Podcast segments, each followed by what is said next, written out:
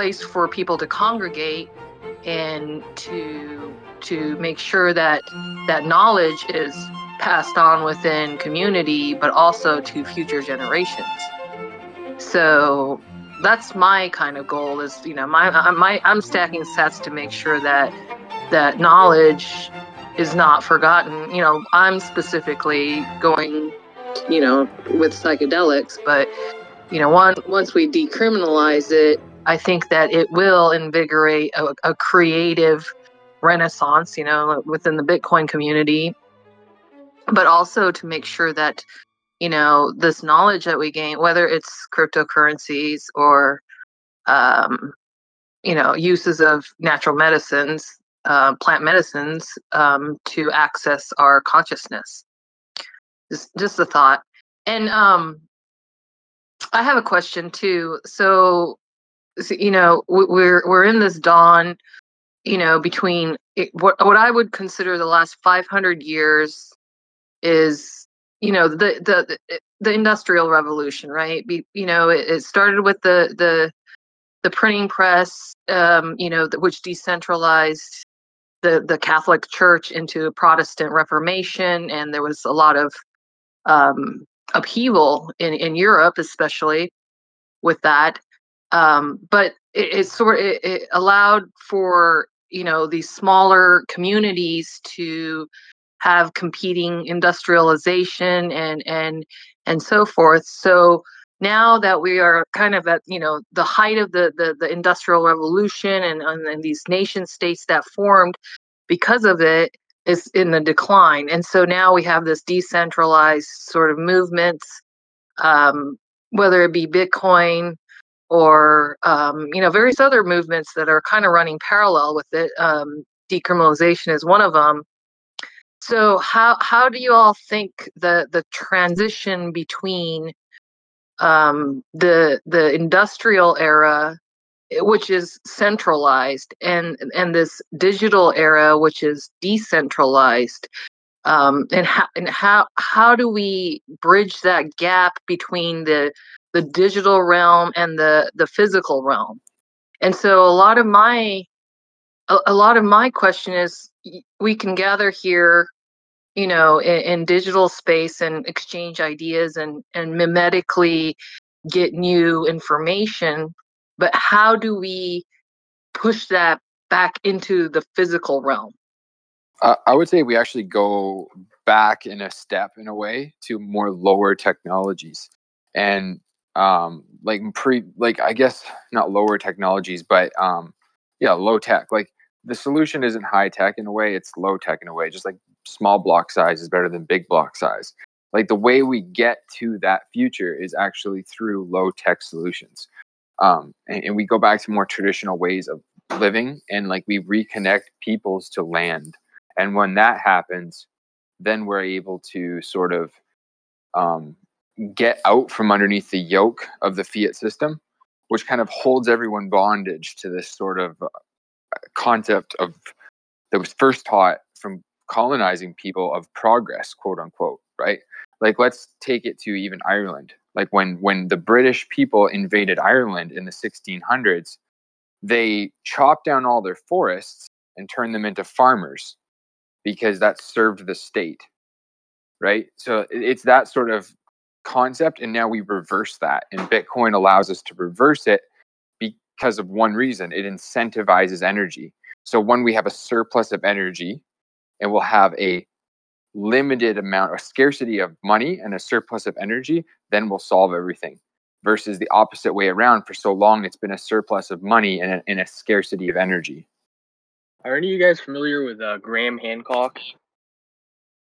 He talks a lot about like ancient civilizations and um, stuff like that. And he his big belief is we're a species with amnesia, is the way he puts it.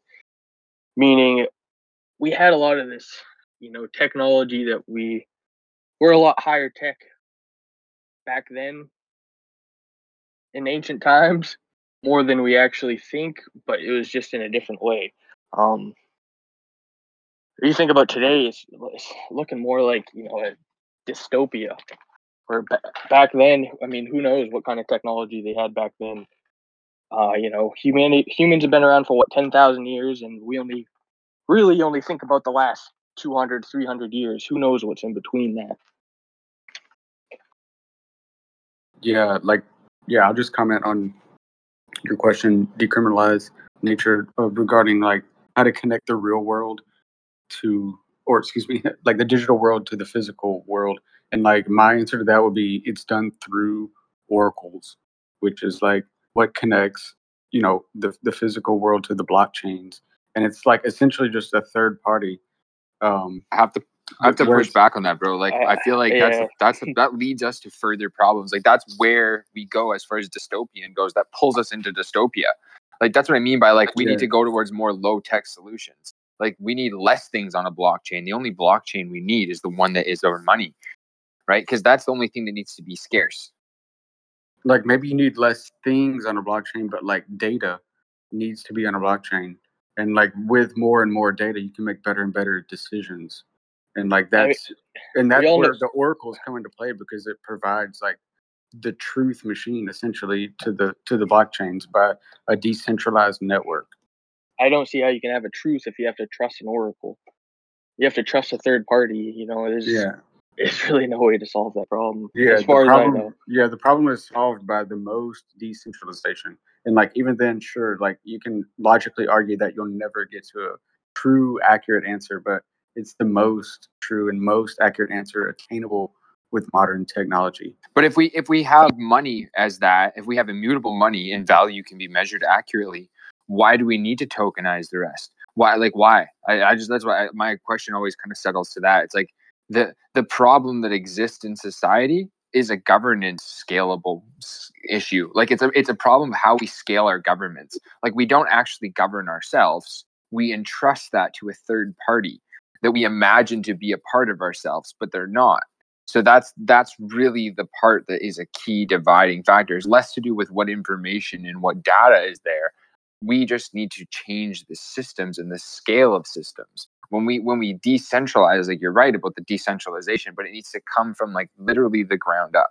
Like we need to decentralize like everything and stop relying on any sort of chains or anything. Like um like Michael says, like Crypto Traveler, he says, he says, act like the state already doesn't exist. And it's the people that act like the state already doesn't exist that will prosper in the future.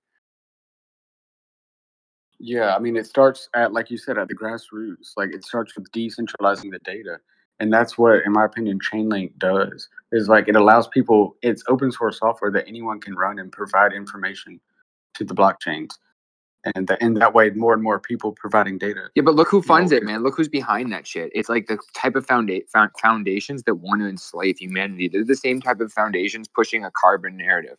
They're the same foundations that want um, eugenics. Like that's that's the people that want that sort of version of the future. Like that's not the view- version of the future that I think free people can exist within. I think that we need the inherent chaos and disorder that comes from being a human. Like we need that. That's what makes us human. Is like nature if you look at a forest it looks completely chaotic but there's an, an org- there's an organization underneath it that's uh, too complex to categorize and like sterilize right and and to me the reason oracles are so dangerous is because it leads to the sterilization of everything even further like in my opinion it's already too sterilized but it becomes more sterilized in that version I agree. What are I your- want to jump in here real quick. The question was, how do we wield this power, our newfound technological power, for good? And the answer is you cannot. Power is inherently uh, corrupting. Facts. I mean, that's uh, human nature in general. Like we're all self-interested. Um, my my question is, this kind of goes along with like the decentralization of information. Um, have you are you is any of you familiar with helium? And if you are, what are your thoughts on it? I don't know if that was what Scroo- uh, Scrooge McLink was getting at. Like like the gas, or is that a shitcoin or something? No, it's a token that um, basically like works with smart contracts with the flow of information, um, and it's a decentralized I'm I'm not exactly sure how to explain it. I, I'm not very knowledgeable about it. Yeah, it's a. I've looked into a helium um, uh, as an alternative way of communication. Um, so, and I'm actually on the for 5G miner. Um, what it is is a proof of. Um, it, it runs on a proof of I can't remember the, the Receipt. actual.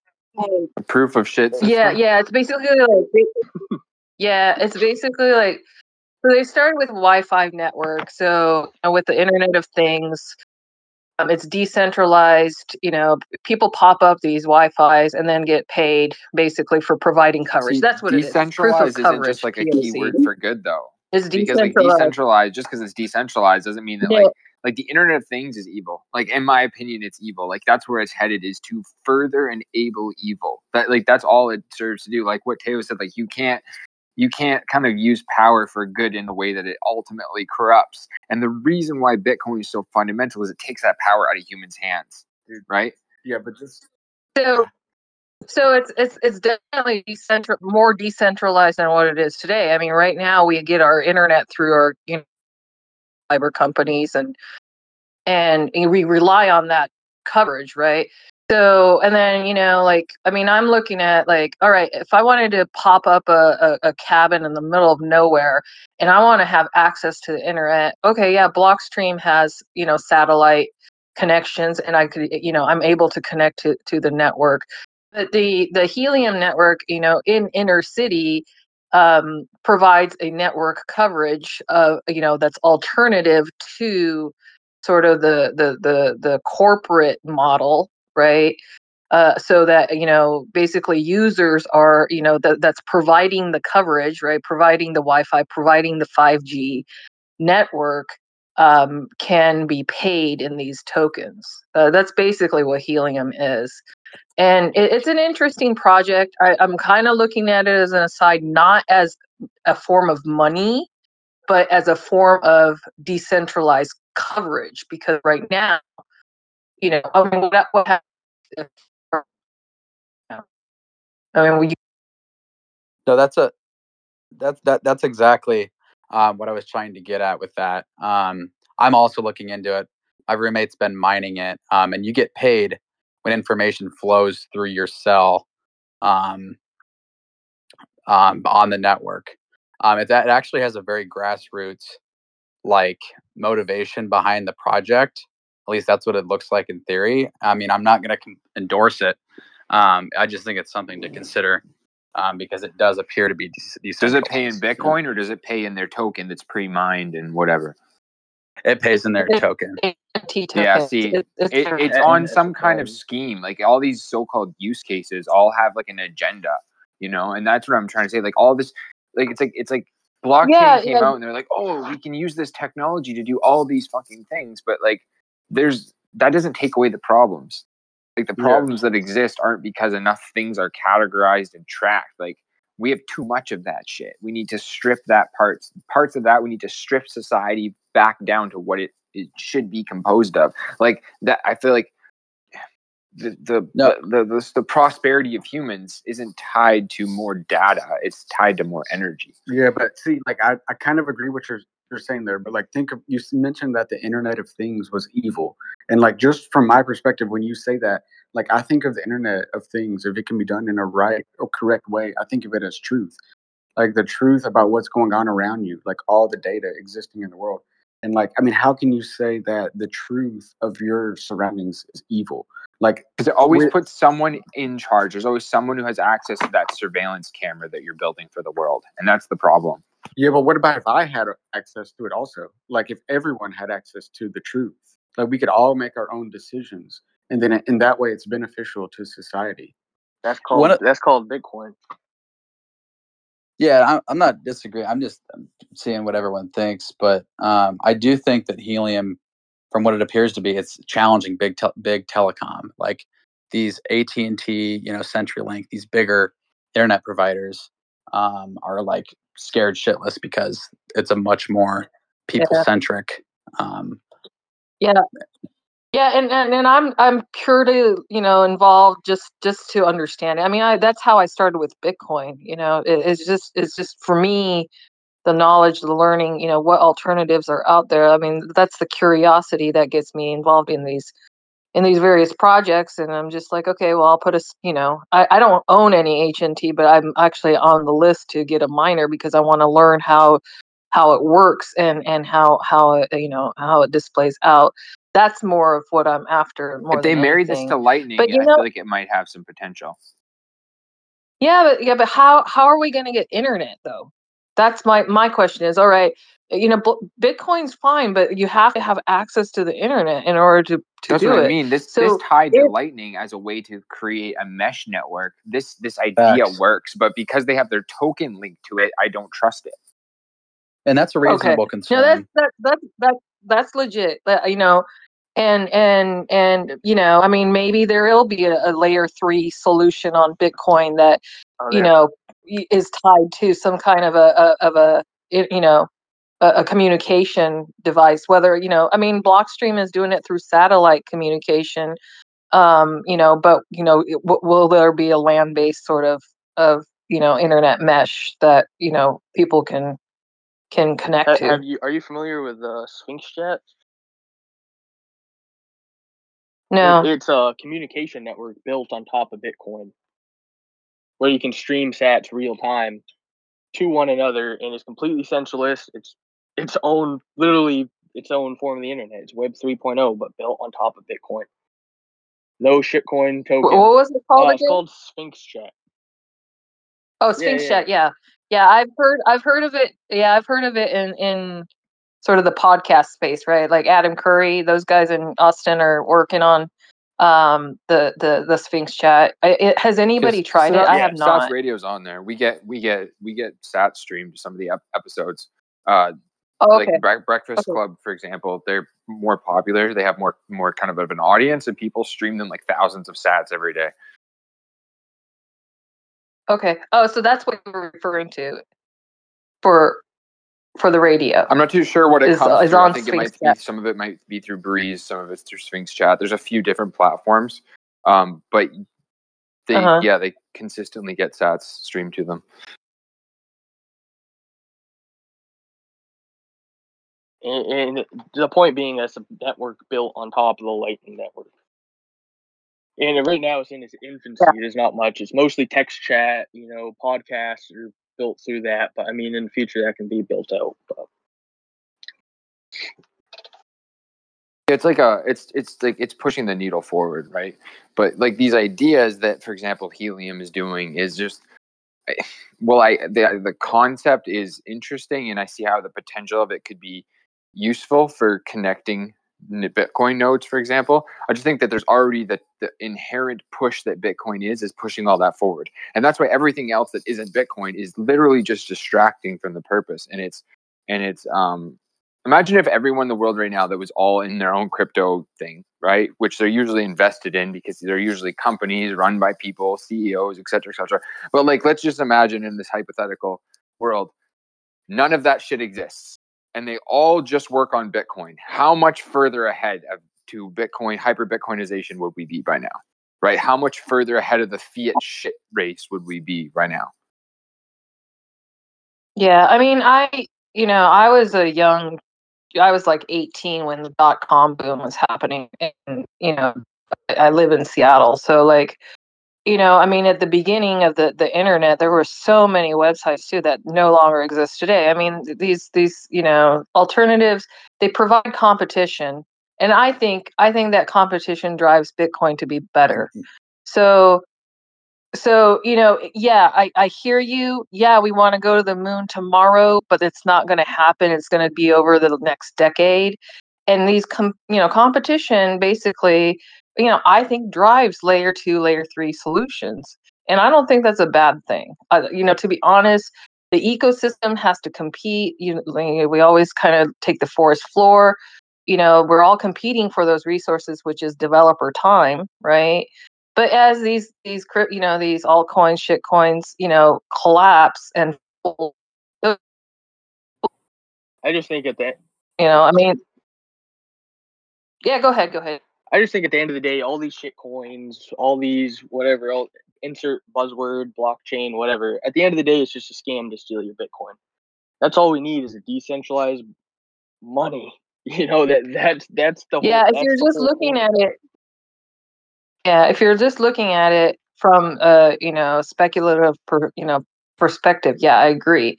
But there are some interesting technologies that's being developed and you know i mean lightning network too i mean was being pushed uh, because there was you know valid complaint about you know it's slow. So you know i was around when when i fir- did my first transaction i was like man how come this takes like 45 minutes? Well yeah you know it has to go throughout the entire world right and then come back. So i was like okay well no it's a learning curve but then like this year I got strike and I finally I did my first transaction on the lightning node and I was like, man, this is a fucking game changer, you know? So that that's kind of what pushed me into the maxi mode this year is just like, okay, okay, I get it. Yeah, it's here now uh, you know, I'll, I'll, I'll get, you know, I'll get all my, you know, and it's it's I'll, I'll at least all of my, my energy into Bitcoin. it's not just uh, instant payments too it's all the smart contracting uh, abilities Yeah. so like you can bypass bureaucracy completely now with lightning network Yeah, sure thing. And you know, it's going to be important. What I want to see is like, so like I'm looking at my Bitcoin not as mine, but I want it to be a legacy project for for what I want to do. So what I wanted to do, and I don't have any children, so like basically, if I want I want this to be a legacy that I can stand on, you know, have the foundation to provide a, a psych, you know, psilocybin uh, retreat um, and then and then build that into a smart contract of some sort like a will that can you know keep providing right that space so like i want to see that's like amazing. services like that develop Yeah, yeah, and like all all that stuff is happening, and like I have nothing negative to say about Bitcoin, but like the real question we should be asking is like, how can blockchain technology best vi- benefit humanity?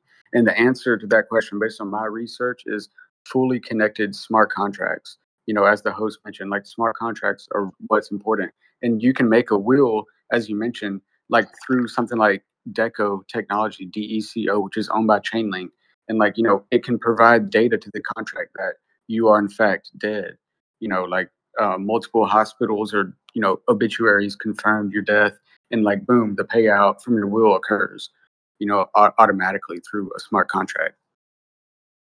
Yeah keep me keep me in the loop on those kind of developments because i'm really curious about how to establish like a foundation really like a legacy foundation that's going to live forever on the internet exactly. even if i'm dead it's called middleware you know? it's called middleware and it connects the legacy systems to the digital you know blockchain economy and it's done through an oracle which chainlink provides and you know anyone can create an oracle but chainlink is the most trusted and they're already working with all these like major corporations to get this type of stuff to happen through like insurance contracts like you mentioned. Yeah but all it does is further entrench the current system into the digital world. I'm trying to say like we're i I just think as hu- as humans we should try to go the opposite way.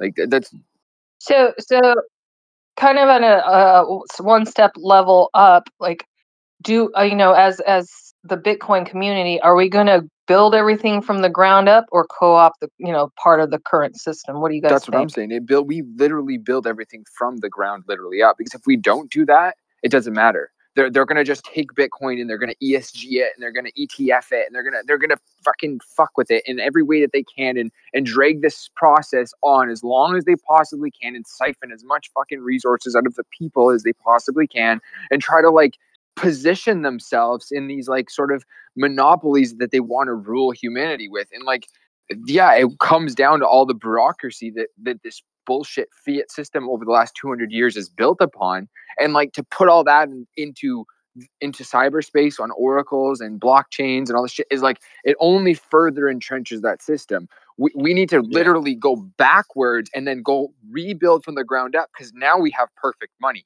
like that's what i'm saying like it, it all it does is further bury us in these weird cycles Dude, yeah, I can I completely understand what you're saying, and I wish that were the case. But from my perspective, like what they're going to do is is co-opt the current system, and like unfortunately, that's what's going to they happen. can try they can try and like for the most part the masses may just follow right on that tune right but at a certain point bitcoin the power that bitcoin provides goes beyond what Bitcoin it does. It what's what the people do that use Bitcoin, right? They they become like they they, they become this this this thing so that if you're stuck in the current in the if you say you're on your your Fed coin Chainlink freaking combination lifestyle internet of things rat race blah blah blah blah blah and you can see over the fence oh hey look at those bitcoin people over there living uh, a completely resource independent lifestyle um, and they do pretty well and like wow that's interesting I maybe we want to live more like that and at, at a certain point the meritocracy that nature is wins out because bitcoin is a i would argue a phenomenon of nature it aligns with the principles and laws of nature Yeah, I mean that's the ideal, right? So, so I mean, you know, I mean, how do you envision? I mean, I guess at, at the grassroots level, like you know, we we we start various projects, right, and then and then you know, I, I think I think we're. I mean, the rest of my life, I think at least we're going to have you know both systems coexisting um, together, and then you know, as as the demographics kind of shift, you know, the boomers start dying off, and you know, I'm Gen X, but once we get into late, you know, you know, and you know, t- toward the end of our life, I think that we're, we'll start to see more of a a, a converted, you know, type of society. The the the decentralization part of it taking over. Um, but I I think you know, I mean, the the the transition period. I, I mean, I don't know. I mean, what do you guys have? What What are your thoughts on like the transition period? How how long are we looking at this transition to to Yeah, I want to piggyback on that question. How how many years, how many more years will Pfizer have a monopoly on the pharmakia, on the on the drugs?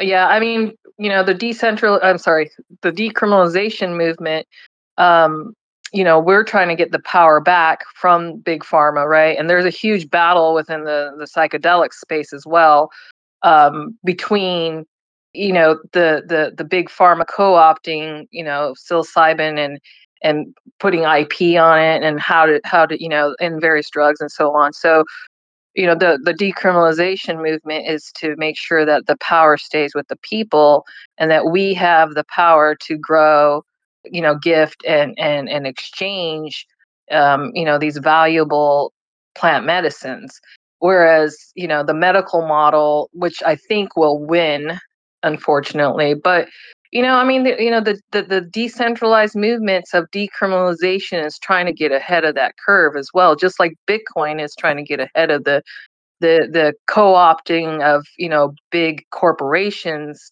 You know i mean you're starting to see banks now you know start to provide services you know to allow to bitcoin but you know how much of that how much is going to be co-opted versus how much is going to be you know these decentralized grassroots movements that i think provides fertility for you know diversity of ideas and i think that's an important part. You know the the centralization you know sterilized everything it standardized everything. So it, it's not meeting everybody's needs anymore. So now it's become corrupt and and rotten. So so these big central institutions are, are starting to crumble and we as a, a as a, a a network right of of humans we're, we're a network of humans are exchanging ideas on saying okay at, at, at our local level what can we do to make sure that you know you know whatever the, the the central command is not providing for us we we were able to provide that at least within our families and communities Yeah, like everything, in my opinion, is going to be co-opted. And take a look at the chart I posted up top um, about the how fast it's going to happen. Like, in my opinion, the foundation has already been laid, and it simply is just a matter of like existing systems connecting their APIs to the new blockchain system. Um, but anyway, yeah, what's up, Bitcoin bomb? yeah, that's good I think with that, like one of the biggest limitations to uh, co-opting is how big of a squeeze inflation is going to put on the monetary system. Um, I think that's really going to push people towards Bitcoin more than anything else. I'm not sure that it's such a positive action that we have to take. I just think it's a matter of time before that shift happens towards Bitcoin. because of the Federal Reserve and the central banks. Hundred percent, dude. That that's what I mean. Like all this shit's happening. It's gonna happen. They're gonna do it. They're gonna build back better. Blah blah blah blah blah. Vaccinated eighteen times a year. Like yeah, for sure. They're gonna do all that shit. But like that that that's the whole. What do you think the oracle's for? Like all that shit's gonna lead into that sort of perfect system of slavery, right? So it, it this is where it's happening. It's it's the inflation causes a split in the herd, right? You get the remnant who they they see the signal, they hear about Bitcoin, they research, they understand, and like, holy shit, I need to just get the fuck out of this whole rat race, like completely. How do I how do I figure out how I'm gonna create Bitcoin for myself? Well, the cool fucking shit about Bitcoin is you can literally like move into the middle of the forest and and farm it. Just like you used to be able to back in the fucking day. If you wanted to separate from the shit, you could go and connect yourself to the land and you could become human again and you could have other humans around you that build a community of humans that think and live like you right? Your tribe so to speak. And if you ask me that's how humans are really designed to be. That's what we're meant to be. That's how we're meant to live. So the fucking bullshit fiat system is going to do its thing but as it as it, it increases inflation and it pulls the rug so to speak on the middle class they're kind of like sifted into different groups and the the masses, the majority of the herd, will just go off the cliff with the rest of them because they're herd animals, and and they're going to kind of merge into this central bank digital currency economy that's built on the Internet of Things and all these smart contracts and all this like shit where you got to kind of jump through 700 hoops every year just to kind of like be a good citizen quote unquote and like that's where it's leading to and like if you want to live in that world you got to drink the kool-aid fully like and, and and if you don't think right well we're going to have consequences for you and and the people that can see the writing on the wall about that they're bitcoiners because they're like fuck this like we're out. This is bullshit we're buying bitcoin and we're like building a way out of this shit. And and that's what i'm trying to say like i think that the year 2222 is like post Bitcoin. So it's like Bitcoin has done its thing. Like it's already had its change. It's already had its impact on the world, and it's kind of did did did its work. And now it's just a part of things. It exists as like the sky and the earth exists in, in this time, right? And and and that's sort of what I mean by like all this stuff is going to come and go. It's going to happen. But like Bitcoiners are building the real future. And it, it might start as a fringe movement, but it, it will become the movement eventually. And I think to your point, Max Keiser says it, in my opinion, the best. Um, he says Bitcoin's already won. And it, I think I, I very much am in agreement with that. Bitcoin's already won. It's just a matter of the rest of the world to catch up.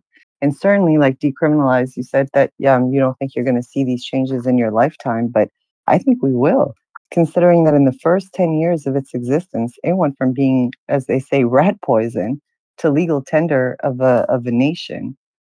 That's a lot in 10 years for a new currency by any measure, right? Yeah. And so certainly, and it Yeah. seems like the change that it's, it's uh, like, I was having a conversation with a few people this morning with regards to what are like what do we see coming forward uh, for a lot of things. And one of the things is that it seems like crypto as a whole seems to be filling the gaps that centralized um, systems are no longer able to fill. So one particular example is for example the credit issue right? So they're seizing credit like they're tightening uh, credit requirements and so on and so forth. While they're doing that you have a whole crypto world that's uh, uh, sorting itself out to be able to give credit in a different kind of way where people still need credit right? Especially right now at a time where people have less money uh, and and more expenses. So there there are a lot of opportunities in the demise of the traditional system that present opportunities for the crypto space. And certainly we have the brain power within the crypto space to not only take advantage of those uh, things to those opportunities but certainly to thrive.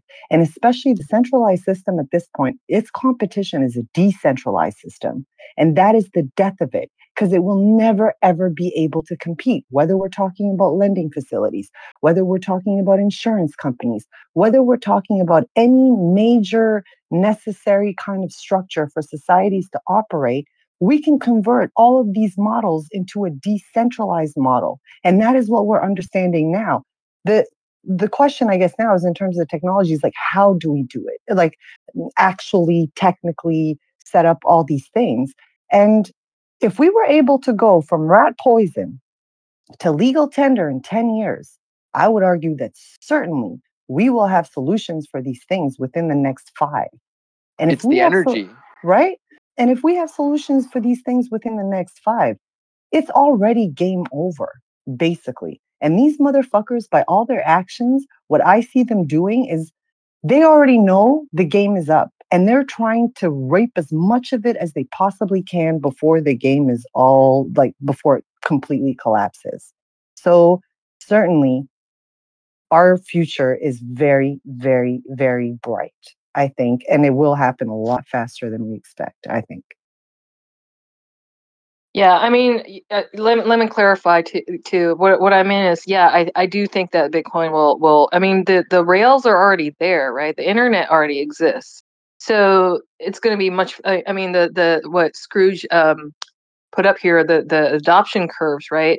You, as you go toward the right, you know, technology on top of technology moves faster. So yeah, I do think that the you know the adoption of Bitcoin um, is going to be like within like i'm looking at the five to ten year time frame as well but what i'm saying is that the current fiat system is not going to stop existing in 10 years there's going to be um, government money certainly. there's going to be institutions certainly. certainly. right so so so what i'm saying is uh, you know I, what I think is going to happen is there's just going to be internet communities like Bitcoin.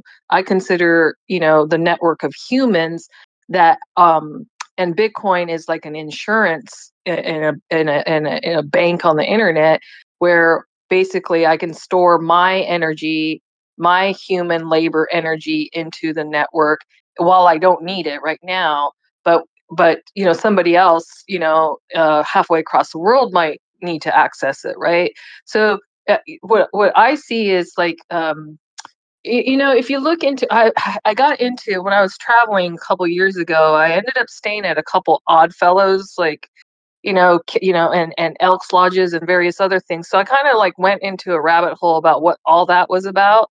And so they they ended, they were fraternal organizations that were basically insurance programs. So during the height of the industrial revolution you know, let's just say a miner gets, you know, like dies in a in a, in a you know a collapsed mine, and so there was, you know, organizations set up for the widows and children that would basically take care of them if you know somebody working in the mine or like there was a horrible accident in the in in the factories. So what I see is Bitcoin is it, a kind of a similar global um, insurance network, right, and, banking as it should work, and, so that we can store, you know, collectively store our energy, um, you know, for our future selves, but also for our, you know, you know, brothers and sisters around the world, right, who need it. So, you know, as hodlers, that's what we're protecting. Is that yeah, you know, I'm, you know, we're not we we think that the network is going to grow and I, and I completely agree with you that it will grow within five to ten years. But the fiat system, I think, will still you know exist in in at least in my lifetime. Now, twenty two, twenty two, probably not. But like within the first cycle, the first eighty year cycle or whatever the saeculum, um, in eighty to hundred years, you know, I think it's going to be kind of like just like gold tapered out, right, gradually over time you know, from World War II, World War, you know, World War One to World War Two to, to 1971, I think it's going to, you know, fiat money or government money that provides services for institutions um, are still going to, you know, stick around. I I would agree with you that they would still be around. I just don't think they're going to be of any value, and and I think they're going to be impotent and, and like the same way as I see like Venezuela Venezuelan currency or Zimbabwean currency, it's like still around, but it's worthless. Nobody gives two shits about it. And it, uh, almost the same way that we see banks now. So you, as a Bitcoiner, your relationship to banks is that they're utterly irrelevant to you at this point, and they still exist. But imagine now more of us are in the same position. Yeah, they exist, but they're utterly irrelevant. So who cares? Like it, they just die out on their own. You know what I mean? But but I do agree with you that I do think they are still potentially they'll still be around. I just don't think they'll be of any value to us. Or yeah, that's it. Totally, they'll still be around as long as they wield the power of the money printer, and the cantillionaires can control every industry that we see today. But what I what I see in this transition to you know the Bitcoin standard is these groups of people, these Bitcoiners, they can just opt out. You know, we, we don't have to we don't have to use your banks. We don't have to take your medicine. You know, we don't have to do any of that. We can opt out. We can form our own local communities, tribes, whatever you want to call it, and you know, live on a Bitcoin standard. Have a local circular Bitcoin economy. I don't see why that can't happen. Hello, hello, FOMO. Hi, Mo. Hi. Hi.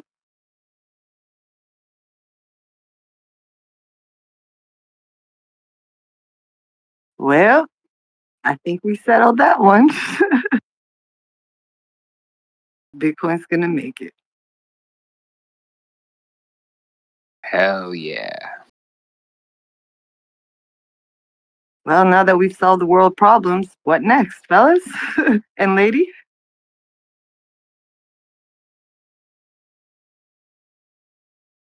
What's the best five ingredients that you could eat nonstop?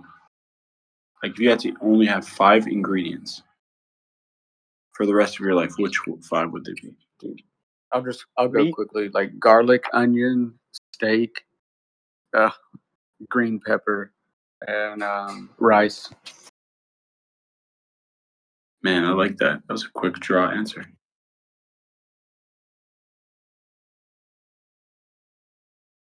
I think I would do salads, mushrooms, um, like a steak or something, two more chickpeas, and oh shit, no, no, no, fuck the chickpeas.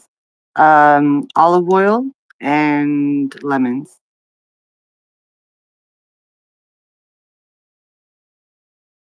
Is anybody talking, or is it just I'm having technical issues?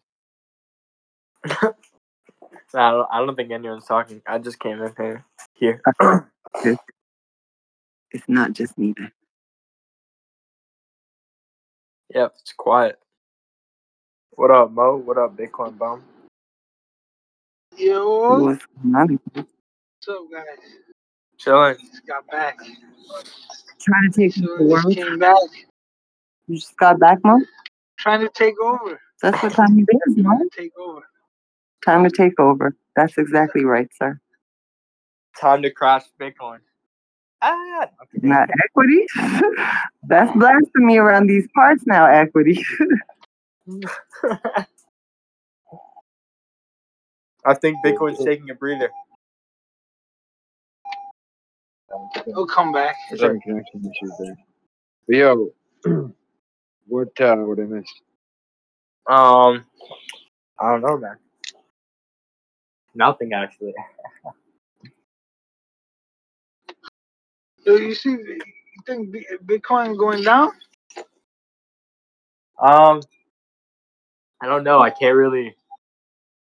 I don't, you know, I don't have the same tools I have on the main asset classes, but um, like, what? I don't know. Would you guys consider Bitcoin part of the like reflation trade? I mean, in terms of short term in the tape, like, it's it's pretty correlated with uh, oil, and then you know, yields rise and yields. And I feel like it's part of that reflation trade rotation. What's your opinion? My thoughts: stay humble, stack sats. That's it. Nice. So I we did compare it. I think even with FOMO, um, we were comparing it to UK oil in terms of price action, and and you're right. There is like the the the trend is very similar. But what's interesting is that oil seems to follow the price action of big like like whatever. I say when Bitcoin hits a high, it, it oil follows it after, but it is the pattern is similar. Um, equity, you're right. Yeah, From what I right. be wrong, but yeah, yeah, you're right. You do have I agree. Yeah. Um, you know, crude oil is obviously, you know, it's shed like five percent. So me saying it's rolling over, I'm kind of I'm already saying what happened. But I think that there's a possibility that we could have seen the highs, the 2021 highs in oil. I mean, definitely a possibility. No one's talking about it. Everyone is kind of uh But I think the big difference between oil and Bitcoin is in terms of supply, right? There, uh, like it, supply and demand, really, right? So the demand for oil has, um, I would argue, decreased, right? Declined certainly over the last two years, especially considering global lockdown, manufacturing um, uh, issues, um, supply chains issues. Like we literally have a whole bunch of cargoes stuck at a whole bunch of ports that aren't moving around, right? So certainly on one end, it's like the, the demand has decreased to a, to to a great extent, but yet price has increased, right?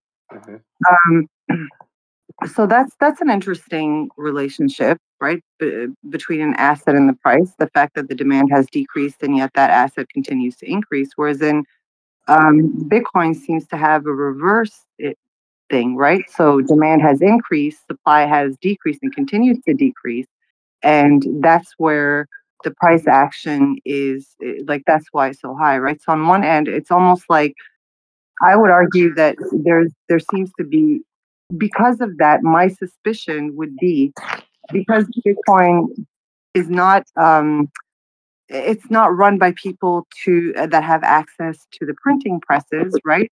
I would argue that that growth in, in Bitcoin is more organic and natural and truthful, if you will, right?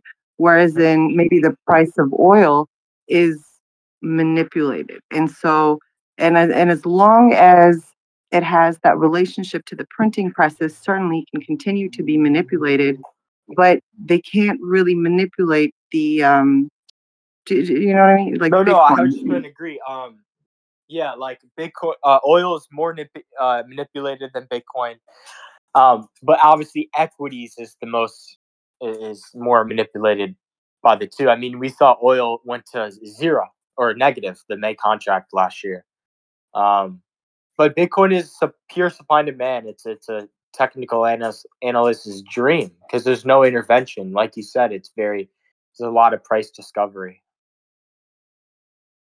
Exactly, exactly, right. Is you know what's um so it's just something that kind of came to mind with uh, with regards to this is that um you know the the, astrological indicator on on uh, TradingView Um, no, no. all right it's it's really weird but it's really funny but um it's like uh the moon indicator if you ever have time check it it's really interesting but when you put it in with bitcoin it- it's it really seems to have like you do see kind of a pattern with regards to that and we were kind of we were in the spaces once and somebody explained it to me um in a way where it was uh, whatever the, uh, so basically they said that the reason why um, that could be right is when if you have an asset that's um, that's kind of removed from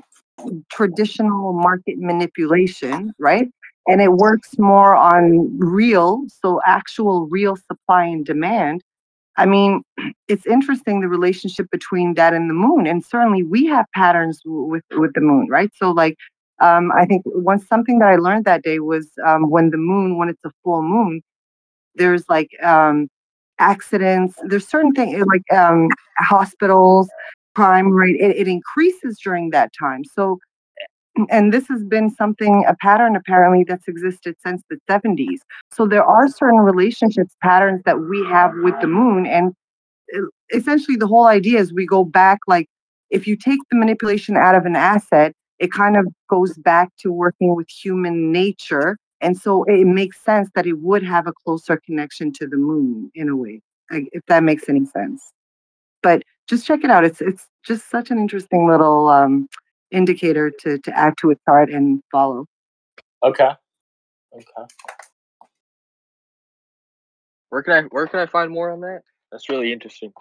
Um, it's uh, it's it's an actual. Hold on, I'll look it up on TradingView right now, and I'll I'll let you know the name of the indicator because it's it, it is interesting. Like you put it up with Bitcoin, and it seems to have a pattern. You put it up with some shit, and it looks like schizophrenia on a on a chart. Like yeah. I mean, at the end of the day, humans are we're just animals, and you know, if you're a hunter or a fisher, you know, at the full moon, you're catching fish, you're shooting animals. I mean, it, it, the full moon makes animals and fish more active. At the end of the day, we're just animals. It's kind of weird, but yeah, that that's interesting. right? It's like Bitcoin being a phenomenon of nature. Uh, it's interesting how it correlates to something like moon phases, which is almost like a, a significant display of that. Equity, what does 2222 look like to you? Wait, what what's that, man? Twenty two? What are you referring? No, like the, the year, Oh. like like basically like 80, 82 years after the last Bitcoin uh, is issued on the network. Uh, I don't really have an opinion on Bitcoin, man. I'm not really knowledgeable in Bitcoin, so I don't trade Bitcoin. So. But um, yes, I don't know for Bitcoin though. What what's my outlook? I have no idea. So it's called Moon Cycles on TradingView, and it's by In Insilica, I believe, Insilico. And at present it has 2,223 um, followers or users or something. So Oh yeah, I found it. Yeah, it is pretty schizo. We must sound like schizos to equity over here. no, equity is young and open-minded and like, no, he's a smart cat. He's, he's a bird.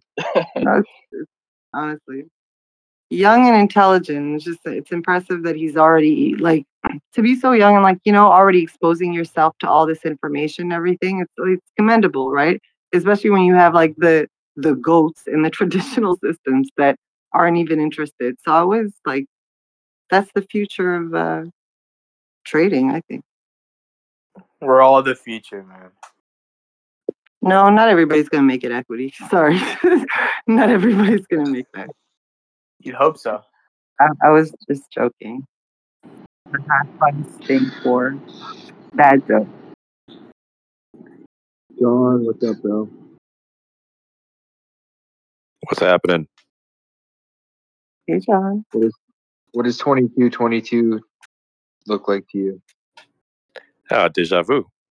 It's going to be Disaster. it, it's going to be the second turning of the uh, of the third cycle I'm out from here.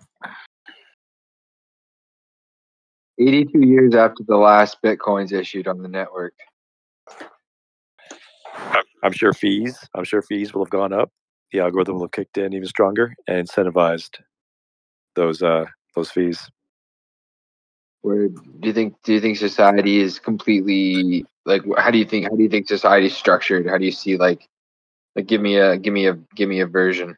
I think it's going to be more advanced technologically, possibly, um, but we're going to still repeat our same mistakes. We have deja vu, and the same problems that have occurred in the past will keep repeating, and we'll continue to have wars and uh, deaths and genocide. Um, to then, you know, learn our lessons, reawaken, uh, have uh, an amazing time in history, and then repeat it again because the the default mode for humanity is is is amazing yet it's so awful. We do feel like one shoe fits all. We feel like we must control others. We feel like they must get in line with our beliefs. And there's something evolutionary wise it was great for tribes right? That's how we survived. But to then feel so inclined to push that idea onto the masses because you think you know best and you're smartest guy or girl in the room uh, it's a tragedy repeating itself over and over through history Wait, can you expand on that a little bit, John? so so the the, the saeculum where we're in the fourth turning the saeculum is is latin for the life cycle of a person 80 years give or take and the reason why it's so important is because we forget we have am- we we we begin to have amnesia.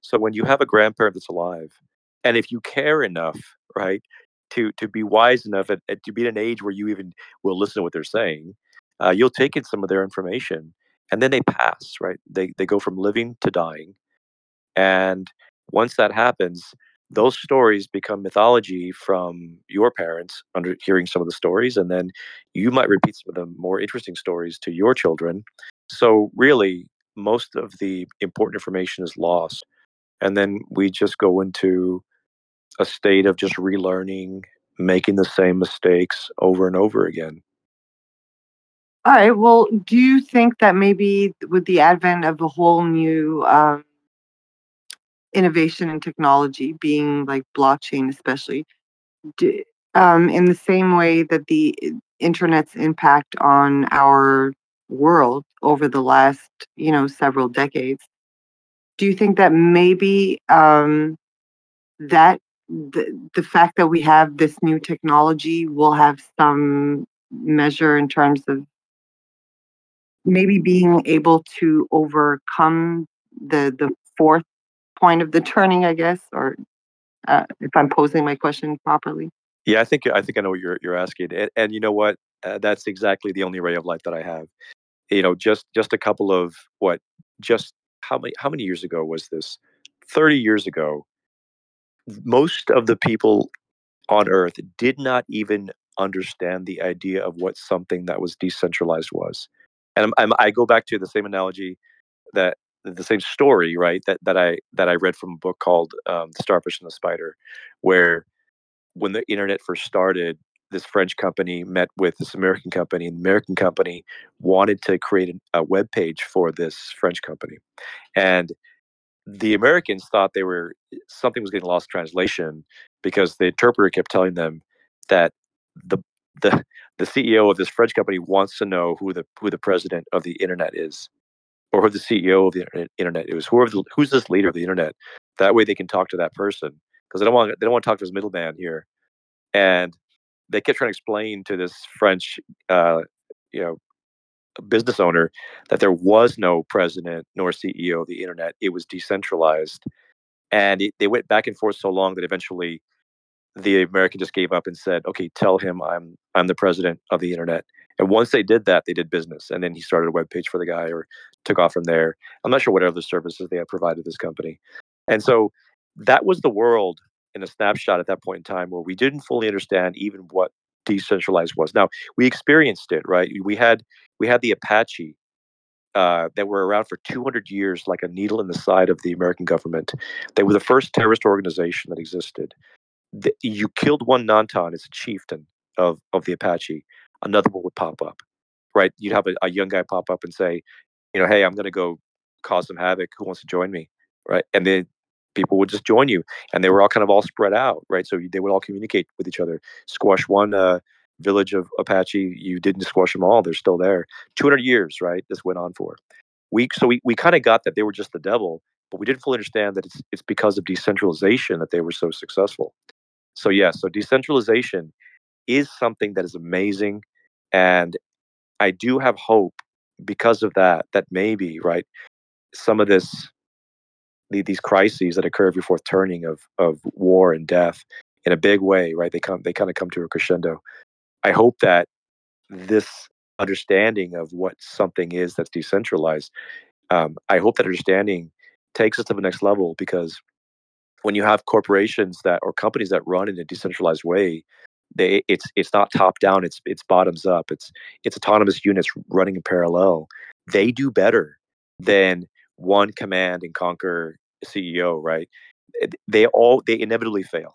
And so something that can run its own will outlive something that's that's centralized. So the starfish is the spider. Spider will always die. You cut off its head. Try to kill the starfish. You can't. Right? Cut off a limb. It'll grow it back. So Bitcoin, other decentralized organizations are the starfish. And so with that said, yeah, I think that I think there is hope if we can wrap our minds around that more and keep going that direction because it's all about not one shoe fits all. It's not about authoritarianism telling all of these smaller organizations what to do. Everybody must get in line. with the same thinking. I think that if we kind of keep going that route of decentralization, I think that'll be our salvation. That was beautifully put. Yeah, I totally agree, man. That's where we got to go. We got to totally decentralize everything. Go back to it goes back to the land. It goes back to self sufficiencies and uh, just breaking out of the old paradigm, the old way of living, and uh, I would argue that's the new way of living, and it's not. It doesn't work very good. We have to go back to you know the tried and true, true proof of work method, and I think it all begins with energy, and that's kind of what Bitcoin does. It, it go it, to me the the revolutionary aspect is not money; it's uh, it's energy. Like it, money is an aspect of that; it comes along with it, but it's it's really the energy, what it's going to do. It's it's amazing. And, de- and centralized organizations can't stand decentralized organizations. Can't stand them because they can't be controlled. And anything out there that eh, that that proves that out is will be con- continually vilified by these centralized organizations. So I think that the way to go is to keep promoting decentralization in any way. And I'm talking about, you know, if you see a business that has that that that business model, right? Or if you start a business, think about if you start a business, think about decentralization. Think about how if you were a, a CEO, uh, you could you could manage it in a in a decentralized way where you'd go to all your managers and you would state, you are going to run this your your area over here as if you owned the company yourself. And I'm I can't tell you because you're going to know more about that than I ever will in my lifetime. So I can't tell you, and I can't micromanage you to do your job because if I do, you, we're all going to fail.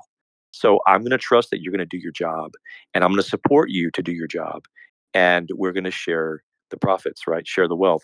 And if you take that business model and you take that to your team, that that's going to be more successful than you try to micromanage every person on your team because you can't because we know that crowdsourcing works right we know that if you ask a thousand people a question and the the the the, the most common answer is going to be end up being the right answer but if you imagine one person thinking he can think for 10 people, he can't.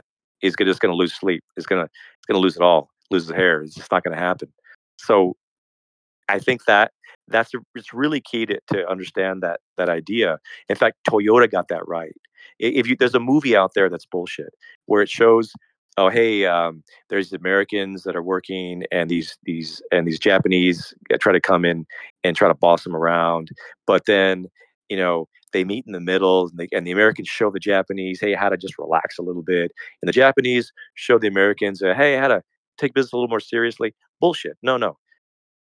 The japanese saw a failing american car company and to prove their point of just taking the same the same ideas they took from from from american business ideas long ago they're the only ones that were they were fully implementing it in, in a positive way they they got the whole decentralized decentralized idea of autonomous units, and they said we're gonna our Uh, the reason why we're doing so well in Japan is because we implement this this decentralized idea. We're going to take one of your American companies and we're gonna we're gonna change it like our company, and you're gonna see it succeed.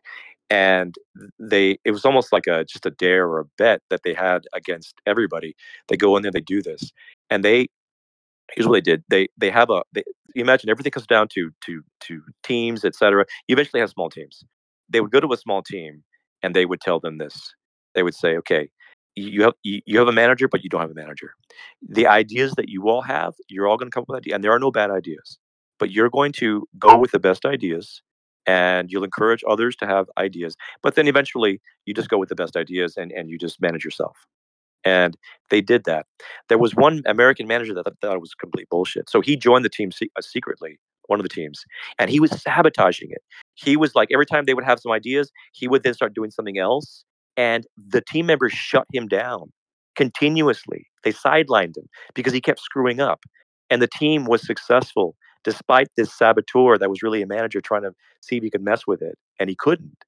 And that's just an example of how decentralized units can succeed well well over uh, and beyond any any centralized you know command top down um, you know authoritarianism that, that, that occurs in, in corporate america i think that the that the model needs to keep going in that direction so to add Yeah, to hey- that sorry go ahead Deeperman. Oh no, no, go ahead, go ahead.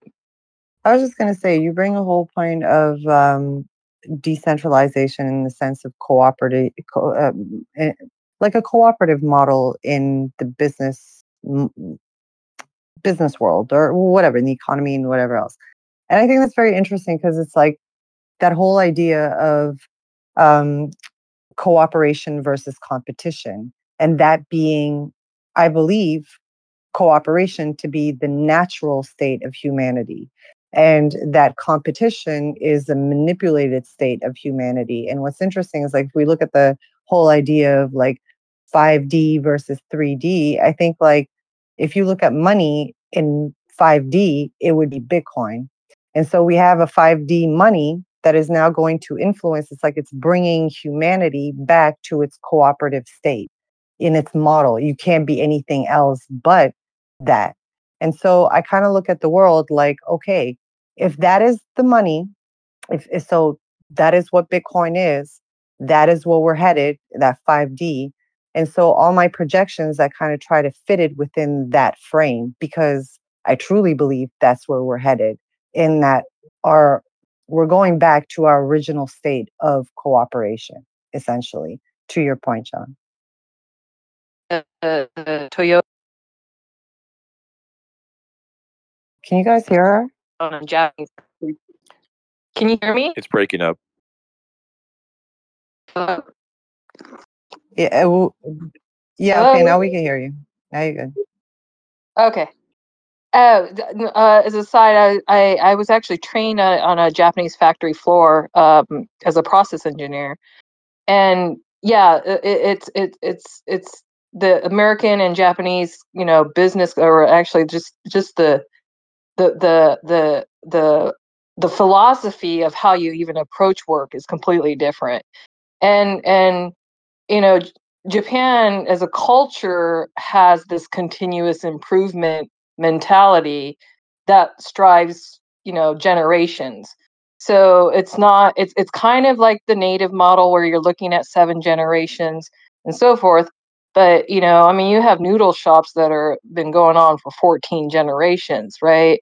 And so and, and it's and it's and it's surpassed you know different you know money collapses you know throughout the histories, but somehow these familial lines can propagate forward like a blockchain, right?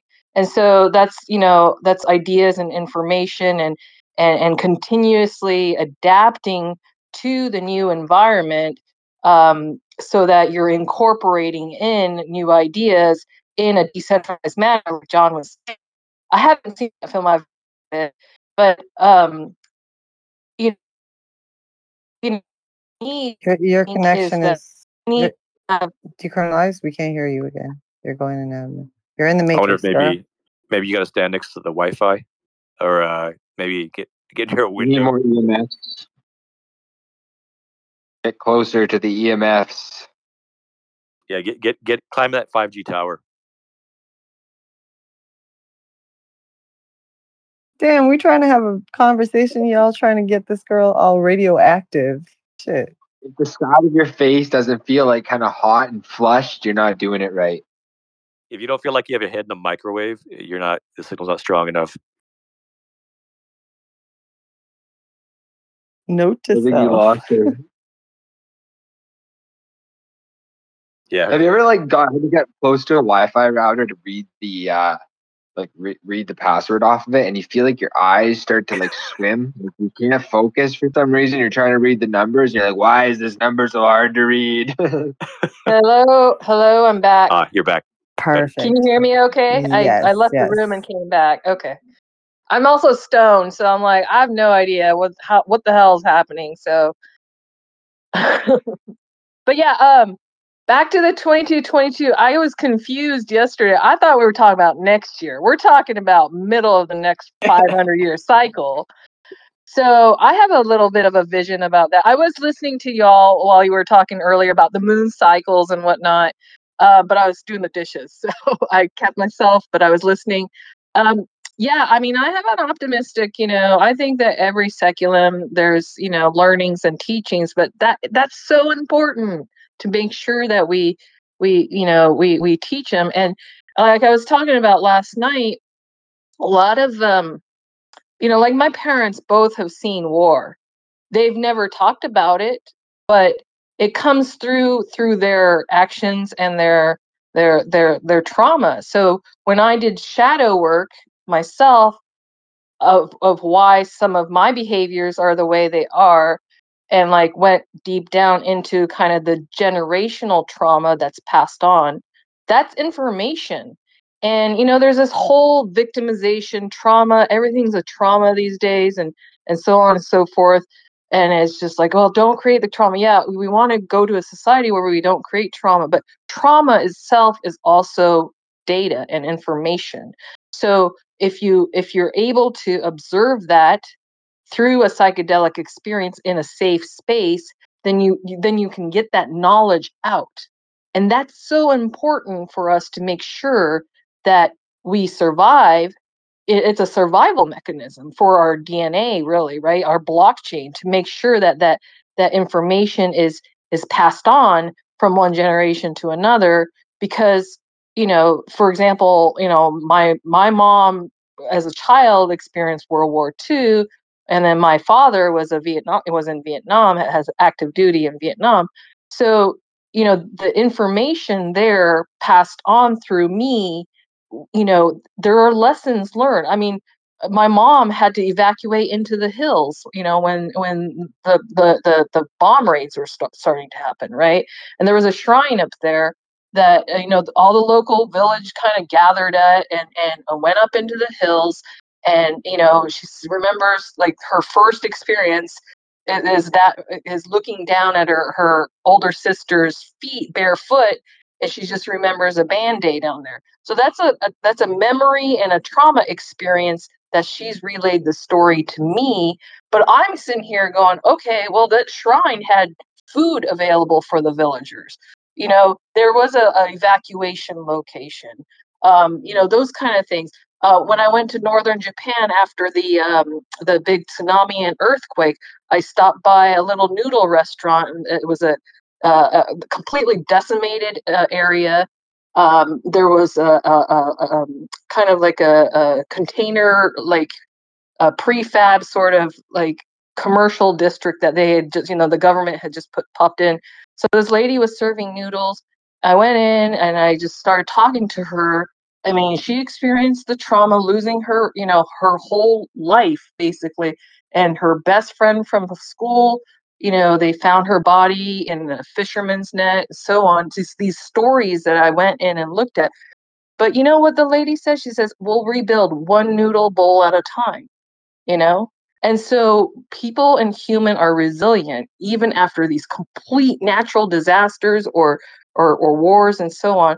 So that was you know uh, these these these these traumatic events including covid right now we you know we, we, you know we're reacting to that and we're saying okay you know and, and and the governments are reacting with the fiat you know stimulus and making sure that you know their interest of making sure these corporations don't collapse and, and and they do provide jobs for the people so uh, you know i think i think they had to do that but here you know as as citizens of various countries that are in different you know you know inflationary modes you know our savings our life saving is diminished because of that right? So we're now protecting ourselves from that by switching over to bitcoin and and and, and adopting the the a, a different decentralized philosophy around that so i do think that that knowledge is important to make sure that you know each generation each saeculum within your various you know you know family structure or community um you know that that that that information is passed on on on various survival techniques. I mean to this day my mom still makes sure that you know we have a couple bags of rice you know um, just in case. I mean because because you know she's known you know you know without food you know, for extended periods of time. So that's a trauma.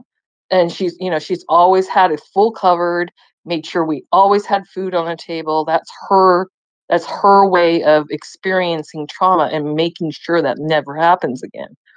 So so I think that, you know, those kind of stories um you know passed on from one generation to another becomes important and i think that this transition that that's occurring to a technological revolution of decentralization be it the internet and then I, the, the layer on top of that the you know the bitcoin standard and and how it's it's moving it's dematerializing money from a physical world to the digital world just like everything that i grew up with. i was just joking to another friend um you know a, a fellow gen x person I was like we like just music alone right technology like i started out with records in the 70s i had records as a child and then my teenagers were cassette tapes and then we You're went to the cds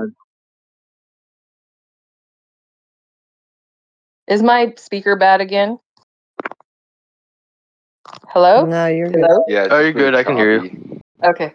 Anyways, um, I you know we will adapt. And my my point is that we will adapt. You know, as humans, we in and into stronger money, into harder money, because you know storage of our our life, you know, labor really, right?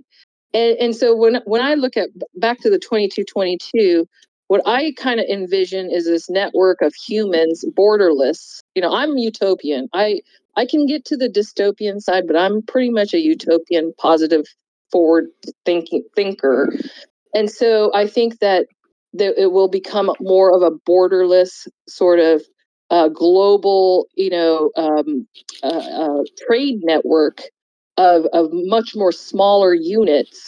Um, I, I still think that there will be some hierarchy um, at the local level, um, whether that's you know like at the citadel level where you have kind of the central you know you know people that are governing you know the, the that that area um, it, but but utilizing the resources from that region much more um, you know in a better fashion. So I, I think that one of the, the the saddest thing about you know now that I have that that sort of I've changed my framework from fiat to the Bitcoin, I can see the fiat you know economy much better, and the misuse uh, of of, of resources is really the saddest thing about the fiat system is that we've dumped five trillion or trillions of dollars onto the global um, network, and we're all scrambling to you know use up that that those those precious resources just like somebody had mentioned about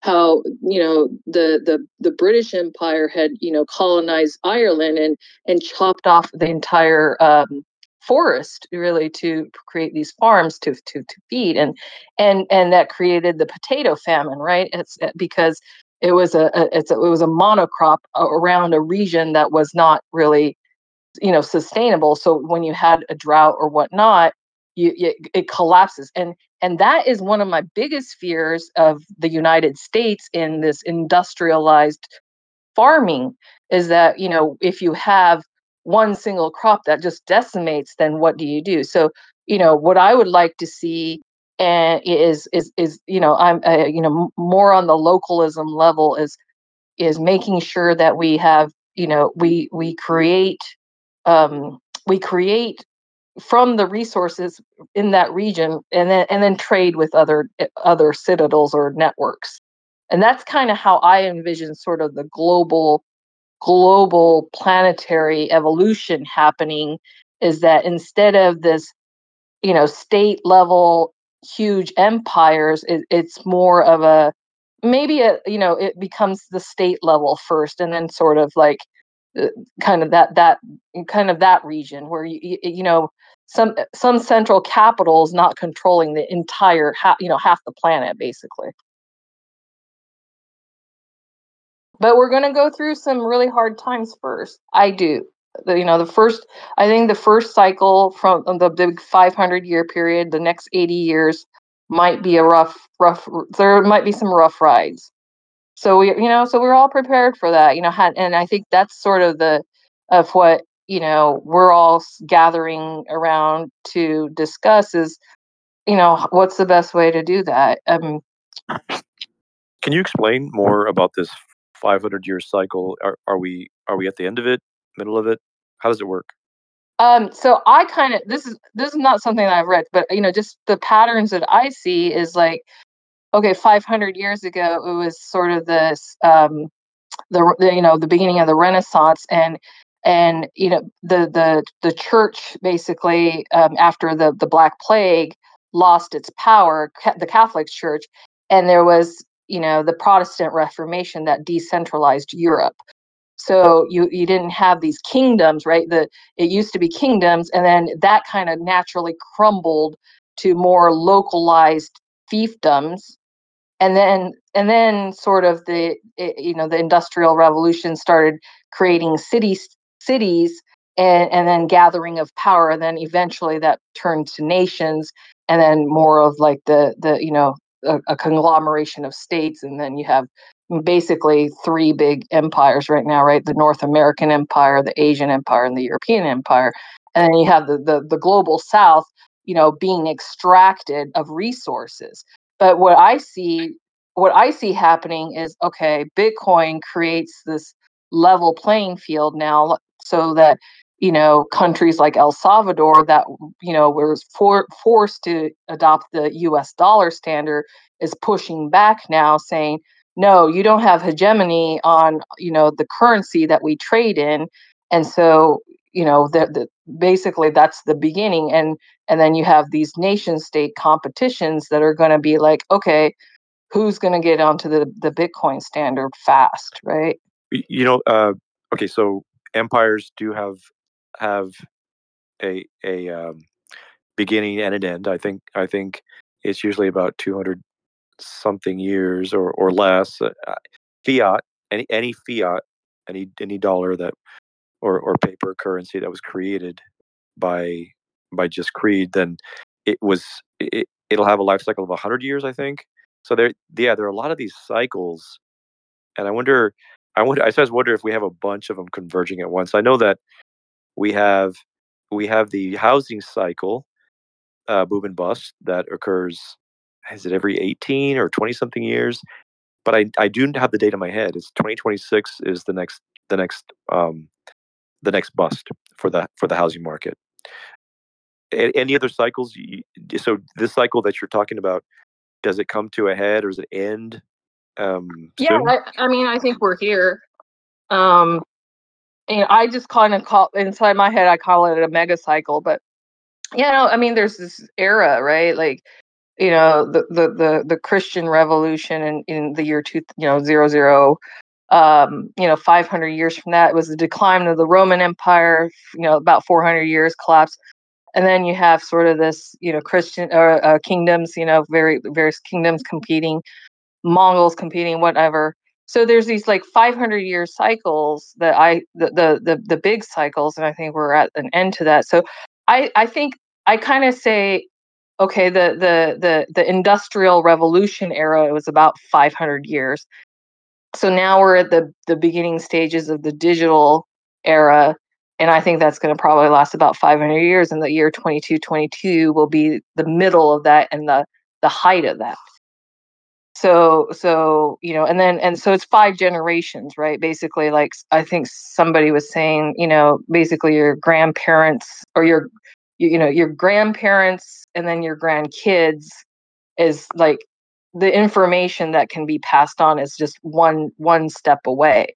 So i think that within that 500 year the the is basically five generations or roughly you know 4 to 500 years i think that's kind of where you see um, a, an era happening right in at least in western society. And so i think that I think that we're we're entering into a, a digital global era now, being connected, hyper connected, and so the way humans organize ourselves um, what you see now is instead of geographically being located i mean i talk to you guys more than i do some of my neighbors right so like now now we have this kind of this disconnect, disjointed sort of transition happening is all right, we have our tribes on the internet or, or you know, or platforms where we're communicating, and yet we have physical needs. Uh, you know food and and and shelter and and and you know various other healthcare and whatnot. I mean, you can't get some of those things on the online. So you know, what I look at is all right. Uh, you know, how, okay, 200 years from now, that's great. But like, how do we deal with our kind of immediate transition point? I mean, I, I really do think that, uh, you know, I'm stepping up to the plate. Like, okay, I, I've okay, I've got some some you know some some stuff, a skin in the game. I've got some plan. I want to know what other people are doing. Like I'm just I can't do this alone. So I'm really just curious about like okay, what's what's the plan? You know, I mean, it, it's it's it's good to to philosophize about okay, which direction we want to go. I think a lot of us have similar ideas of you know land getting back to in, in in touch with nature and getting back to the land and growing our own foods and and so on because there's there's value to that.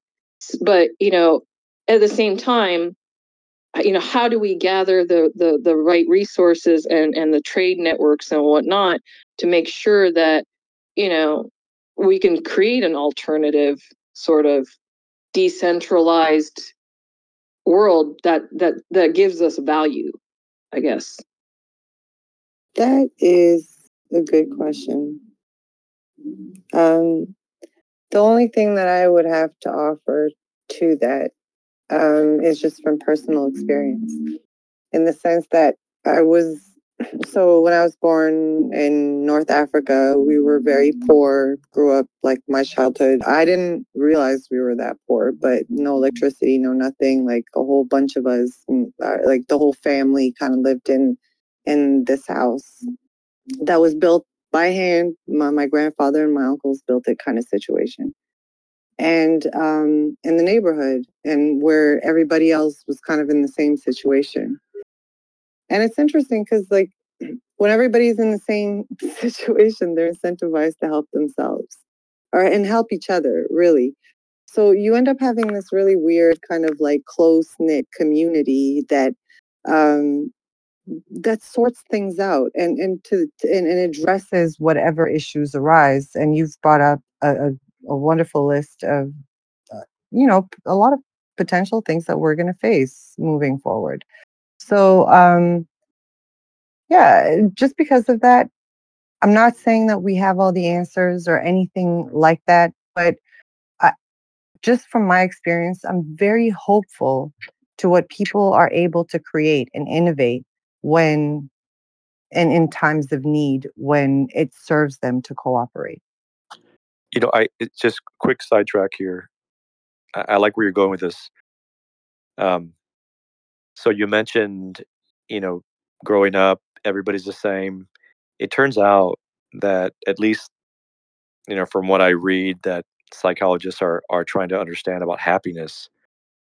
It's this idea of relativity.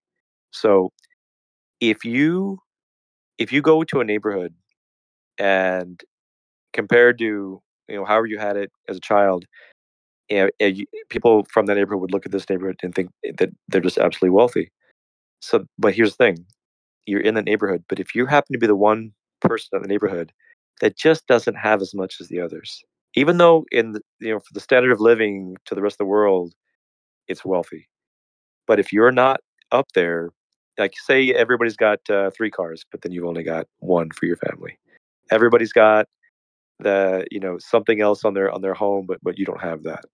And maybe your square footage is not as as big as the other square footage, and maybe you don't have a swimming pool happiness is so relative that people are actually sadder. Even though they're they're in a better situation they're still sadder because it's about those that are near you because we're always comparing ourselves to others. So then now if you can somehow just get beyond that to know that oh no it's it's almost like a stoic exercise.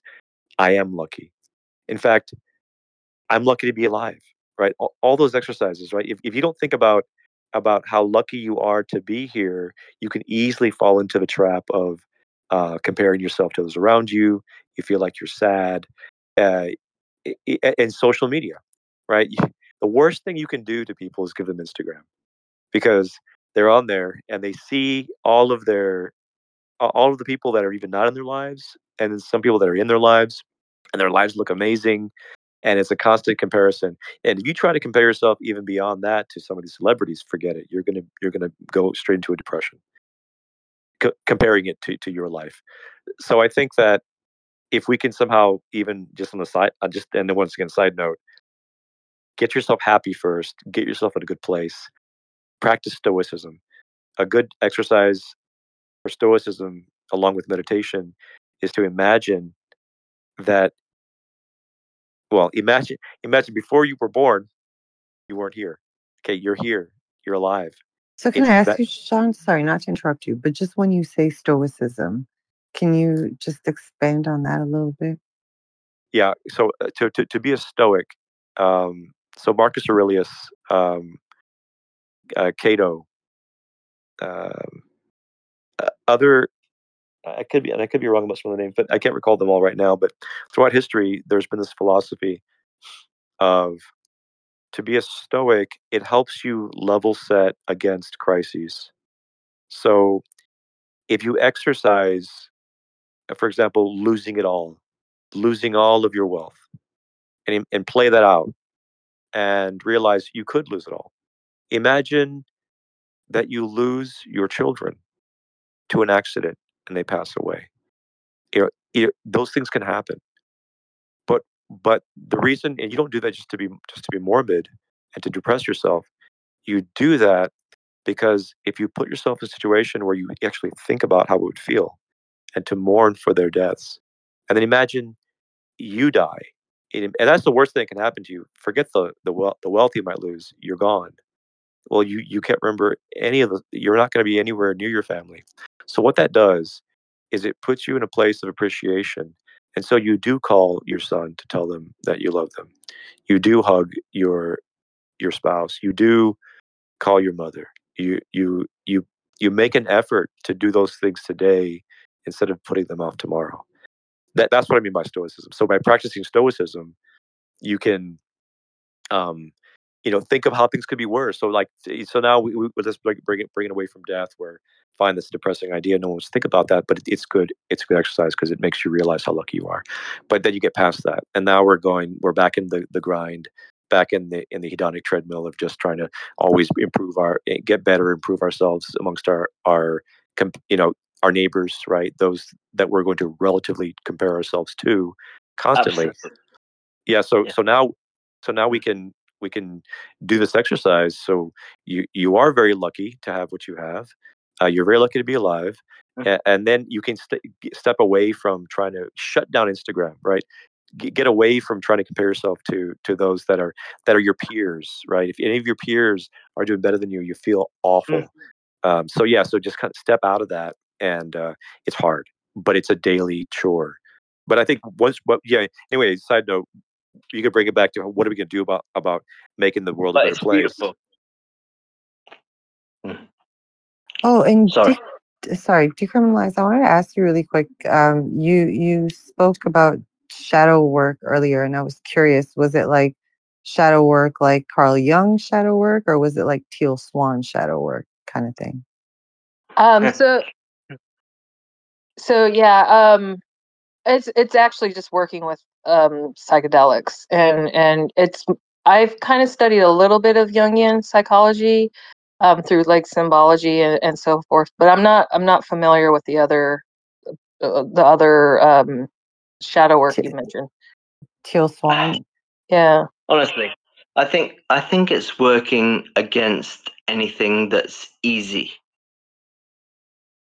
Yeah. In my opinion. Yeah, I mean, what um, the journey I took is, um, uh, you know, uh, similar to Stoicism. Is you know when minimalism was really trendy about ten years ago.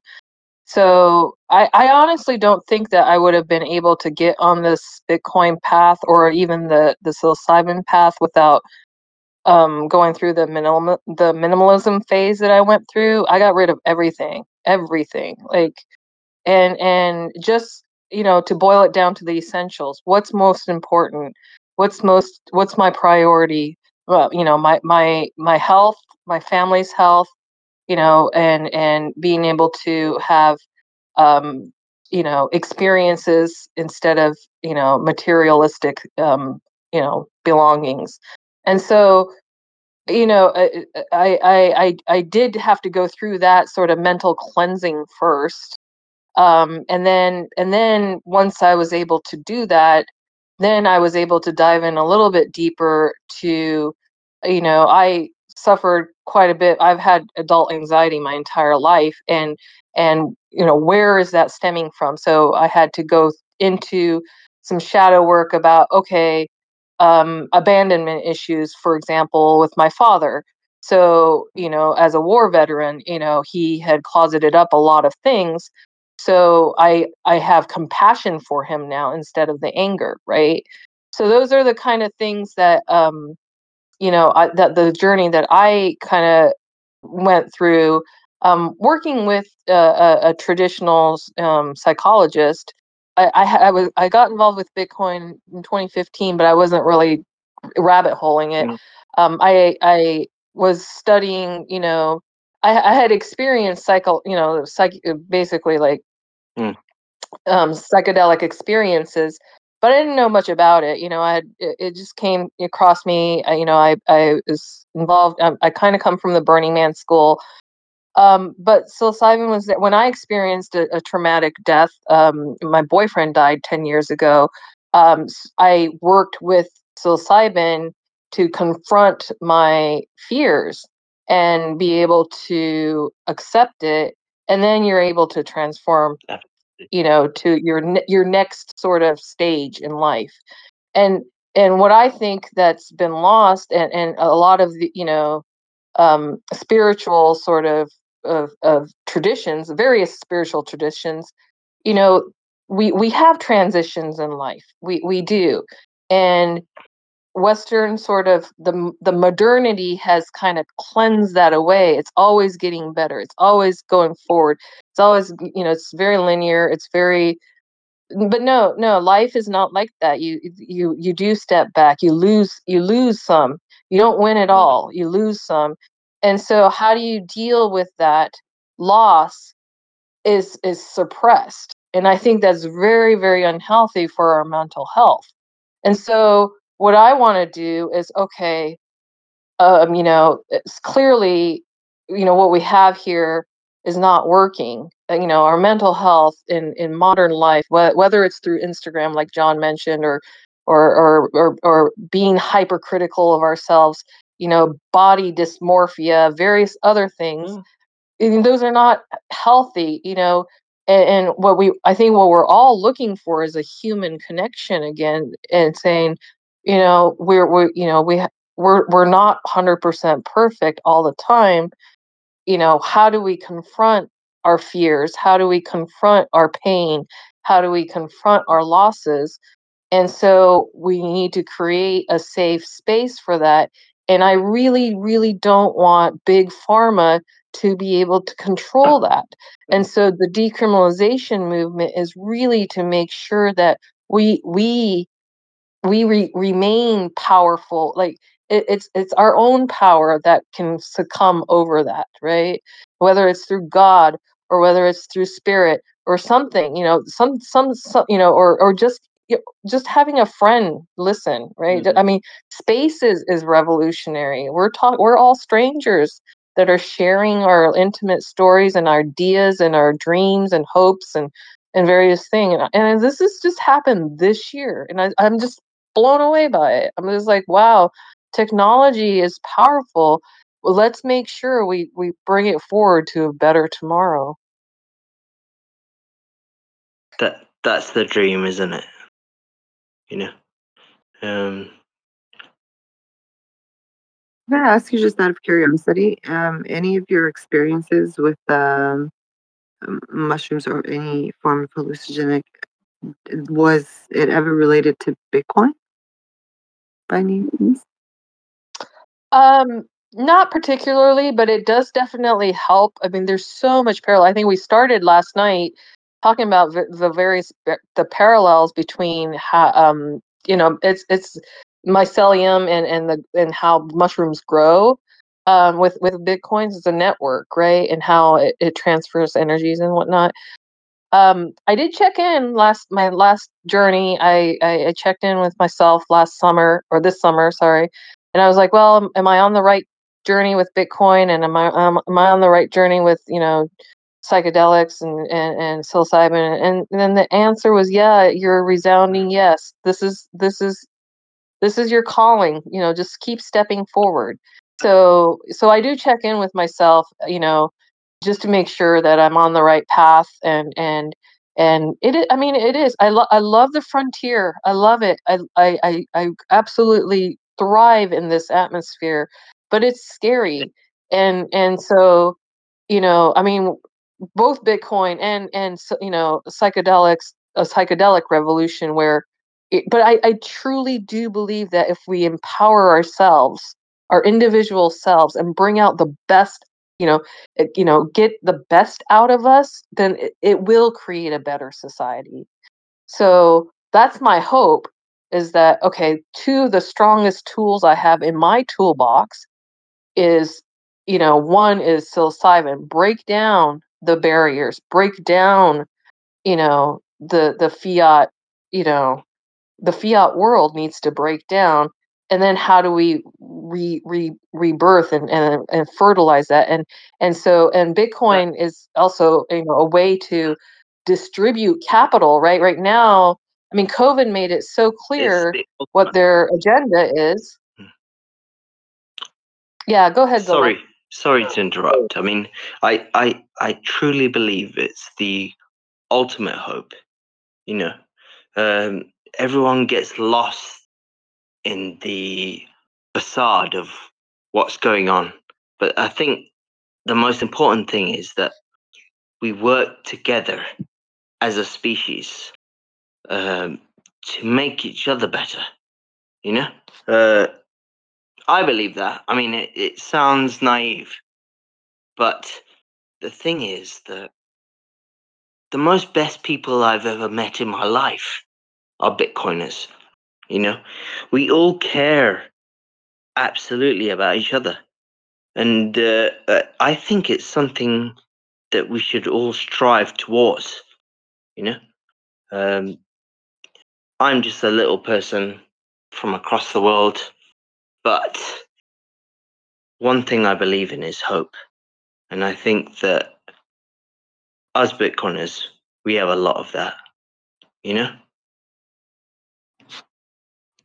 Yeah absolutely absolutely i think we're all in this space because we have mm. hope I mean, yeah, but I've met a few Bitcoin assholes along the way. Just not to color the whole. that, just just just Yeah, it Yeah, I can be an asshole. I mean, I like But- liking people, but sometimes I'm good with hating a motherfucker. It's good. Yeah but the thing is, You know, it's funny. I mean, it is funny to see, you know, sort of the the new new space. You know, I mean, it's it's it's it's continuously changing. You know, and and I've changed with it too. I mean, that's the that's the crazy part, right? I mean, we all talk about it, but it changes us. It changed me. we actually give a shit about each other. We do. I mean, we're not I- we're not exclusive to that. Like, I mean, you gave a shit about people even when you were in Fiat, probably. And I know, I know, but you know what I'm trying to say. I mean, I think that the Bitcoin movement and uh, just making the world a better place is just like it's ideal and it's beautiful. And uh, you know, there's so many of us out in the Bitcoin community, toxic or not. We're all trying to do the same thing, you know, and it's brilliant. I love it personally. McPaw, go ahead, please. Hey people, how Sorry, you all guys. doing? Zoro, I can hear you with a British accent. Can I ask you where you're from? I've had a bit too much whiskey. Apologies. Sorry, can I ask you where you're from, Zoro? Mm. I was raised in South Africa, but um, I I lived in the UK for a long time. Oh, nice, nice. Heard the accent. I'm the Lord of Yorkshire, so it intrigues me when I hear the accent. Yorkshire. Yep. yeah, I dropped the accent, you know, after I came to the U- to the Americas, I guess. But regardless, I was gonna say on the point of uh, about Bitcoin. I, I guess it's like a cult and it has different sects to it and generally any society that has the same ideology would support each other. Like this isn't exclusive to bitcoin. I'm pretty sure investment bankers also uh, defend each other on a daily basis and they try to you know it's like a social network where they exchange information. Absolutely. and any information that they have and insider traders are already happening we know that for a fact something with bitcoin that i observed though is Mm. a lot of the people in bitcoin in general have a, a rebellious um, um, rebellious notion and the way that they uh, approach a system is more re- rebellious because a lot of the people that enter bitcoin in the past two years especially when it was over $30000 for the normal average layman to enter bitcoin it's, it's quite it's quite expensive so them entering the system is something more it's something more of a psychological step it is a monetary step that they take but it's it's it's a step that they take that shows i guess um, standing up and paradigm shift, i personally have high respect for that brother. I mean, a huge shift I think whole that perspective. What, Mc, real- McPaul, what's your what's your what's your vision of the future? Like, what do you see the the world being in 200 years? honestly i don't know if the world's going to exist in 200 years at this pace we're not going to go anywhere but it's it's if we have a shift in mentality bitcoin actually is a nice cause for that if we start shifting our mentality and if we stop um, honestly if we so bitcoin is something that's sustainable right and i'm not talking about something ecological. Um, the monetary system of a state is where it's basically the the laundry mechanism. Like if you enter someone's home you know you can go around their house can look very clean.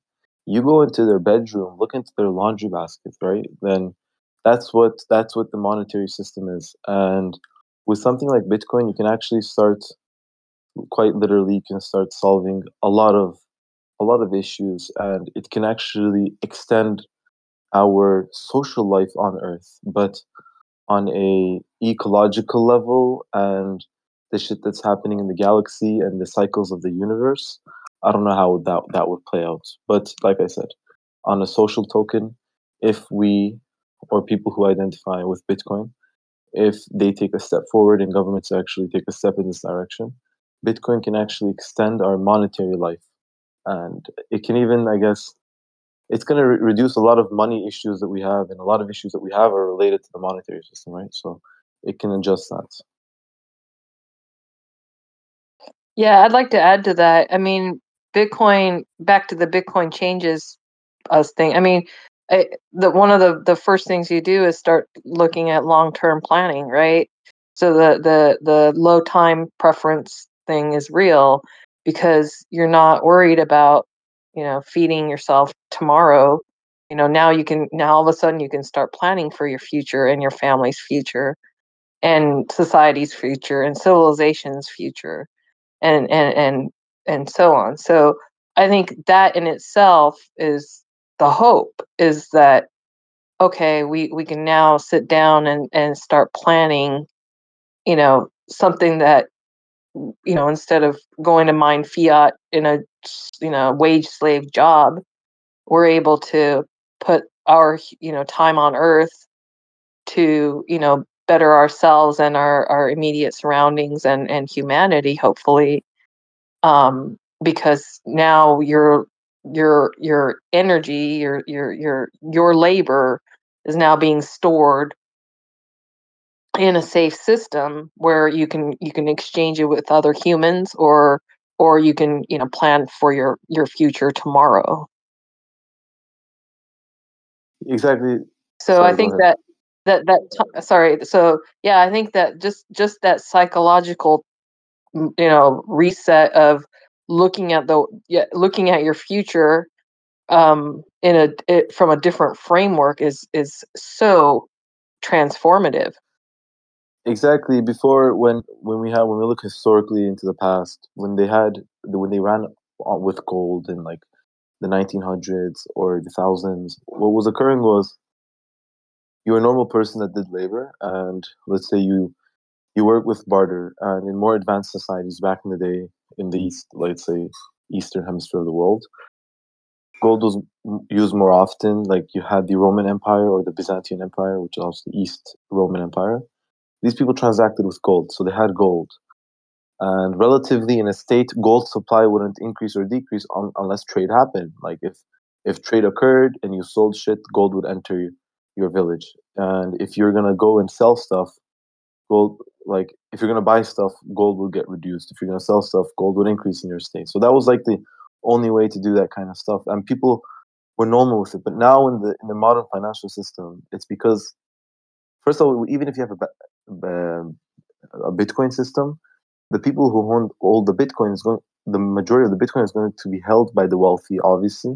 If you go on to CoinMarketCap, you can see the wallet distribution of Bitcoins. And the amount of Bitcoins that are held over like 50K or 100K is a select few wallets. And despite that,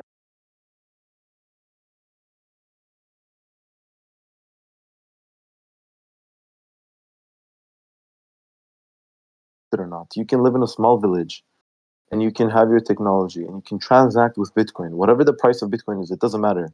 You can transact with it and you can put your own prices and satoshis onto items. You can go like whatever the world price is, it doesn't matter. You can say a water bottle is 10 satoshis and chicken is 20 satoshis, and then you can start transacting like this. And when when you have a model like that, you can literally exchange and keep value, and your money is also valid when you go abroad, when you go somewhere else. And with currencies, that doesn't happen. If you're going to live in somewhere in less opportunity, let's say you're in Lebanon or something, and you're trying to exchange with the Lebanese pound, your money just lost all its value. Even though one egg in Lebanon is the same egg in Michigan, guess what? when you sell that egg in Lebanon, you get you get Lebanese pounds that are virtually wor- worthless in in Michigan, in US. Therefore, it's basically it's basically priceless. If you if you're a merchant over there, you just lost all your money basically. So point being is that's what I love about Bitcoin. You can actually create local local economies and you can transact in a local economy but have access to global economy. That's insane. Yo, anyone there? Yo, what's happening? Hey John, how's life? Not too bad. Although I, think, I was thinking about your model. You you uh you mentioned um, pricing pricing uh, was it chicken at twenty cents? I think I'll just go to your village and I'll buy all the chicken. Yeah, so it's pretty fucked up, man.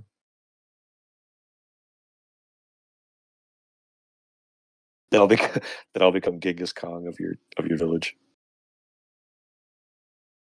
O- Owning all the chickens and shit. I'll be king of the chickens. You know that actually happened in, in the Balkans after the Soviets collapsed.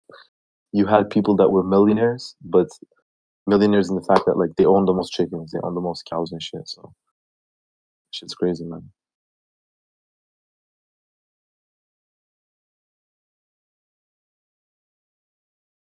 What can you gather to make you a millionaire? Like, say, in the case of chicken, like, what would be a Million dollars. Yeah, like, don't ask. But I'm talking about like actual like okay, so the million dollars didn't do them nothing. It was the chicken that made them worth a million dollars. So I'm talking like in turn stuff like that.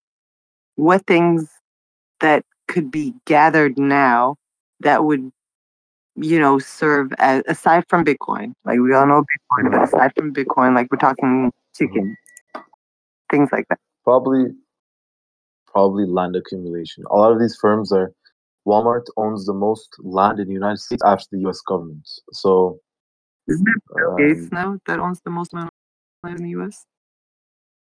I don't know. Like I'm not a, as a corporation, I think it's Walmart. I'm not sure about Bill Gates, but obviously Bitcoin is very valuable.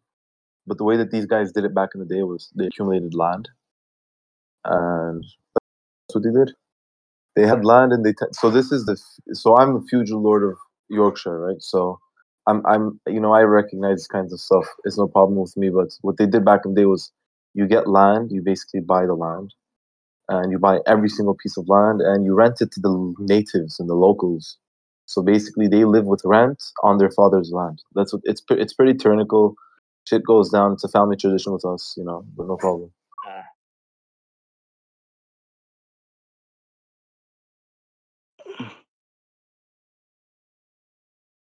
Did Zaro fall asleep? no, I'm still awake. I'm slightly drunk. I think I've had slightly too much black label, but I mean, I'm cool. I think uh, I'm always going to be pro Bitcoin. Doesn't matter how drunk I get. I think that most of the best people that I've ever met in my life, even though I've actually never met them, are Bitcoiners. Mm, It's, it's kind of weird. Zaro, have you ever met a prick? Like, have you ever met a Bitcoiner that you're like, man, I wish that motherfucker was an XRP? Richard Heart. Oh, I don't know. I mean, I think that if I met XRP dickhead, I'd think he was just too stupid. So I can't really judge him. Do you know what I mean? Um, you're you're so funny. I think the he's big, really Bitcoiners, stupid, so I can't judge him. Bitcoiners, is the. Bitcoiners are the smartest people I've met. So I'm like, uh, I mostly think I'm stupid when I meet Bitcoiners. I'm like, well, fucking hell. I could have been smarter. And I, when I meet someone that's dumber than me, I think, fucking hell, you're definitely a shitcoiner. really is in the middle of the curve uh bitcoiners right they're either like on the they're usually one end of the spectrum or the other I I mean, like, uh, Zaro, you, you get a follow from me just for that last comment. That was funny as shit. Thank you. I'm not judgy, but the thing is, I know I'm stupid when I'm stupid, but I mean, uh, uh, I mean, it's a no-brainer. If you're not Bitcoin, you're a fucking imbecile. Honestly, Yo, Zaro, why do you drink? am I wrong? No. You're 100 percent correct, man. Zaro. That's that's some wisdom. Zaro, can I ask you why you drink? Um, well, I haven't drunk for a long time, and uh, I don't think it's the best thing for me. So I've taken a month and a half off drinking. But when I get a bit drunk, and my sister is a bit of a wild animal as well, I like to get a bit too tipsy but I don't think it's probably the best thing. So I mean, if I don't think that's the best answer, but it's an answer. if anyone was meant to drink it's definitely people with a british accent though i think for sure like no one sounds more classy drunk than british people Fact. Yeah, sober, sober. I sober, appreciate that, man. yeah, sober British people always sound sound like the they're the most intelligent people in the room. Yeah, then and then maybe if but it, but if someone's really drunk, then uh, it, it just it just drops down to maybe Canadian or American level no, but intelligence. is, I mean, like, if you're truly intelligent, you've got to realize that you're not that intelligent. I mean, I think that um any person from any country understands that. You, you're Dunning Kruger. Yeah, if you're Fact. if you think you're smart, you're not that smart. Do you get what I'm saying? The more I'll you give you an know, the less you know. Yeah, Zaro. I give an Good point. example. I I jump into li- I jump into Lightning Network, and I think I'm an engineer. This can't be that hard. And a week after, I'm like, oh my gosh, Shit's I don't know anything. I don't know anything. John, Dude, I I still just- I couldn't just figure out a wing it, room with man. I just wing it when it comes to the Lightning Network. I just kind of one piece at a time. I compartmentalize like crazy. Yo, Moses. Yeah, I feel like I need to uh, consult with uh, uh, like a card reader help me out with my Lightning Network. It's hard, bro. John, I'm trying to set up an um I a pure. What is it called again? I'm trying to open a channel with you. Shit's so complicated. I, I yeah, I, I saw. Yeah, I, I saw you pop up, which awesome. Uh, you, you, it's working. You're, you're, you're. Oh no we way! have a channel. I didn't even check. Yeah, I've sick. yeah, it worked. I do. I mean, look, um, I'm isolated. Our country is very, I don't know, people are closed minded around here, you know? And then, uh, but I've been in the Bitcoin Twitter movement for a long time, and I've been involved with a lot of you guys. And uh, it, it's been a blessing for me, honestly, because uh, everyone around here is just like, I don't know. They're far too uh, involved in mainstream media. I don't know if that's a good thing or a bad thing, but uh, anyway, it's good to meet you guys. Nice to meet you. Nice to meet you, man. Yo, why'd you, how'd you get into Bitcoin? Oh man, I don't know. I, I, I was lost for about two years in COVID. It was like uh, I felt like I was like in a different world, and then I thought there must be something else.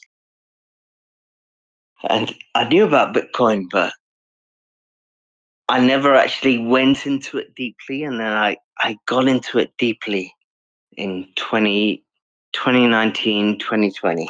And it just changed my life. You know, I was like isolated. I mean, I've got a lot of friends around here, but they believe so many different things to me. Um, and it was hard. But then when I found Bitcoin, I was like, I found like nutters, like weirdos, just like me, from across the globe, and it was uh, it was a good thing for me. Put it that way. Where do you see the world in 200 years, bro? Two hundred years, I see people like us, or the people that we get together with, opening great businesses, great futures, helping other people around us to create something better than the current system does. And uh, uh, that's what I believe. And I think it's going to happen. Yeah, it's definitely gonna happen, bro. it starts It uh, starts with the energy. It starts with the food. It starts with uh, just decoupling ourselves from the current system, right, and building better systems. We're we're the real ones that are building back better. Mm, mm. Absolutely, brother. I, I, I believe that. If I don't have that to believe in, I have nothing. I have nothing.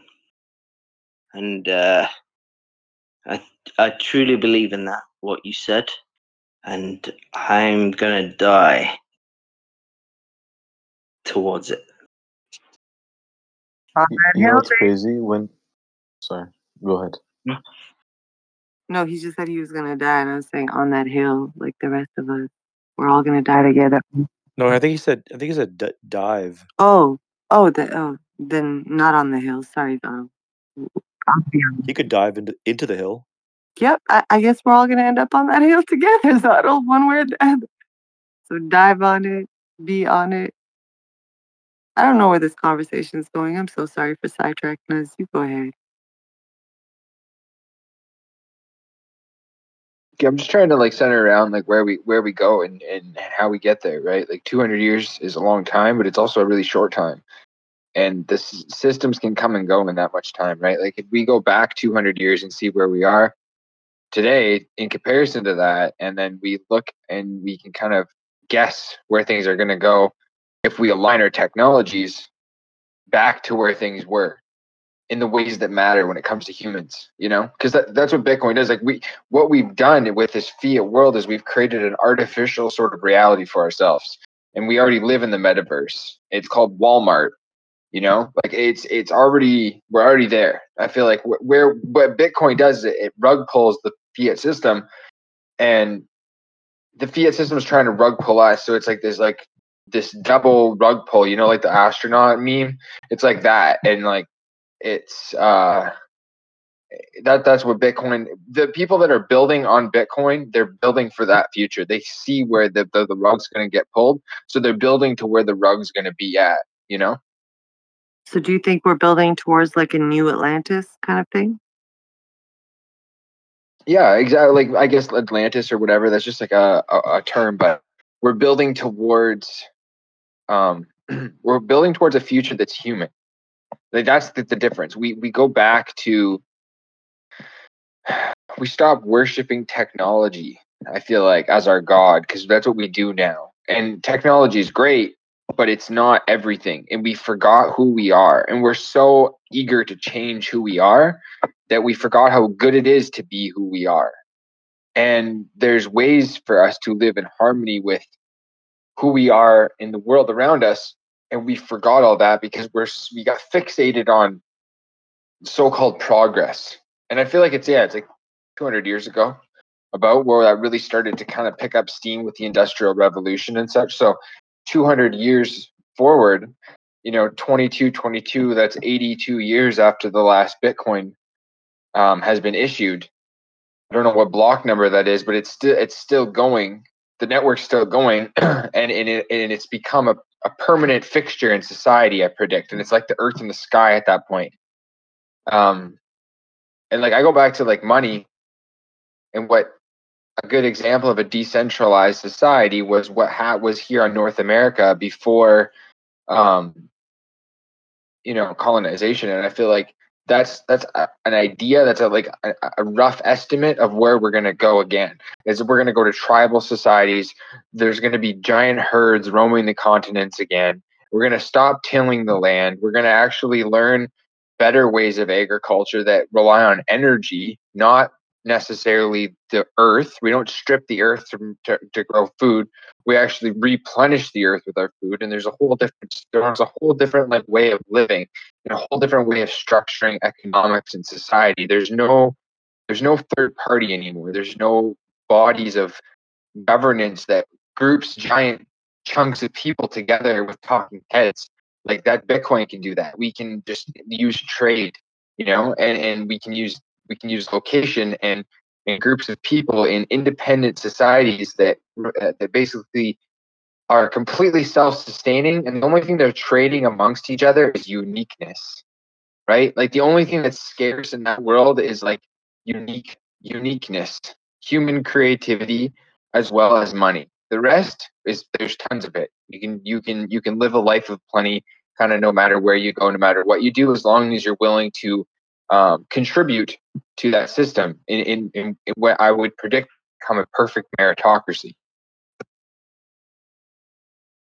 Hundred percent, man. Such a good point. Honestly, especially the one that you said people are going to stop worshiping technology.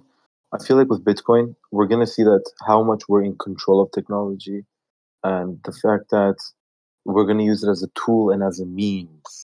So once once you start using technology as a means, then just simply that shift is going to lighten us up, I guess, and we're going to actually start using technology to our advantage. Everyone's going to be able to use technology to their advantage. If they're a villager, if they're a person from uh, from society, it doesn't matter where they're from, from from a town or a city. I mean, you're going to be using it as a tool, and that aspect only is such a great point. yeah, I see there's like a thread of truth that unites all societies, right? Like what we used to have here was called wampum, and it was it was tokenized time and it was tokenized language.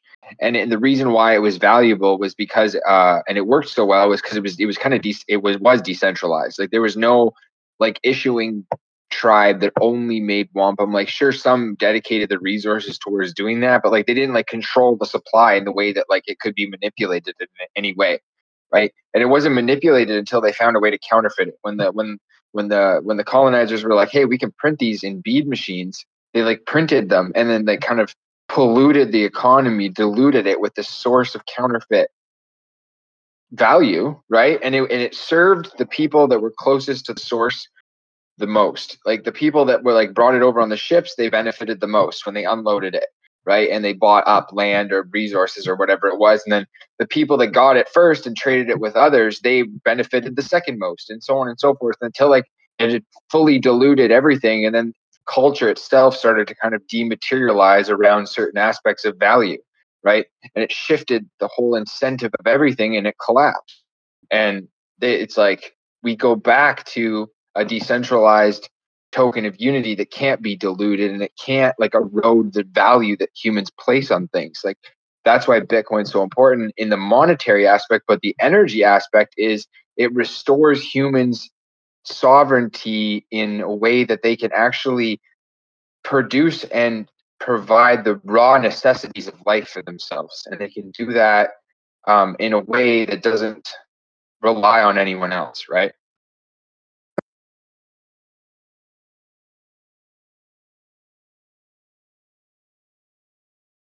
I think we haven't.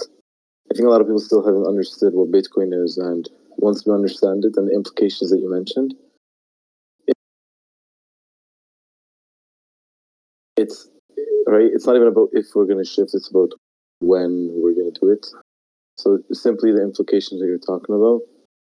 Once we we all comprehend that as a society, and it, and it's and it passes on to the new generations, because obviously new generations are our products so based on that, we can settle, man. 22 22 will the ccp still be around We will be the CCP, John. no we become our worst enemy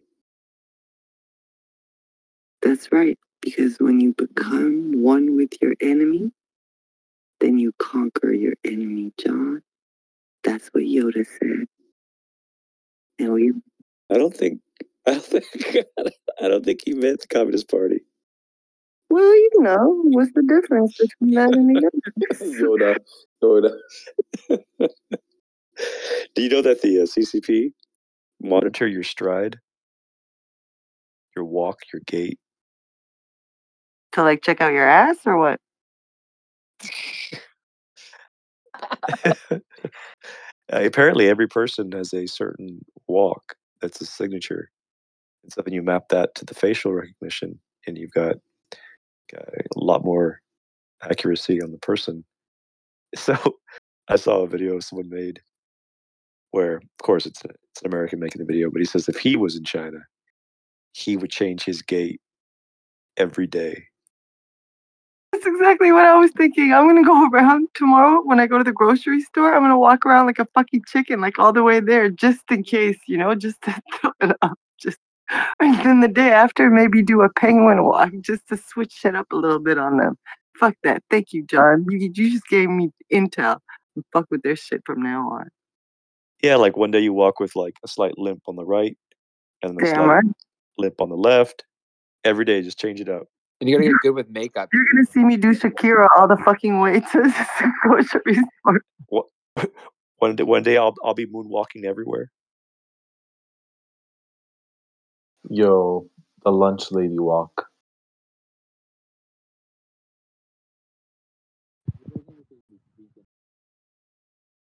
I'll do a crab walk.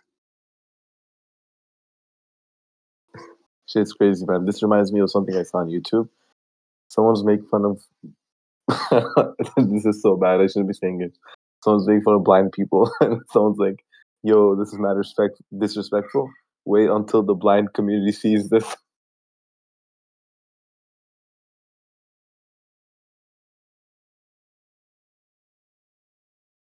That's horrible, man. I said that because, like, you know, what if you don't Because walk? you're How shit are horrible. gonna That's why the fuck you said that. but it was funny. So I'm horrible too. We're some horrible ass motherfuckers. Zato, you are wrong. There are some horrible ass people in Bitcoin, buddy. I'm sorry to disappoint. bitcoin bitcoin bomb you're so racist You know, I had not even thought about people in wheelchairs. Oh, wow. Yeah. ableist i mean sorry my bad my apologies to all the all the uh language police Fuck. Well, you you could you if you're in a wheelchair, you could actually like change your speed. no, John.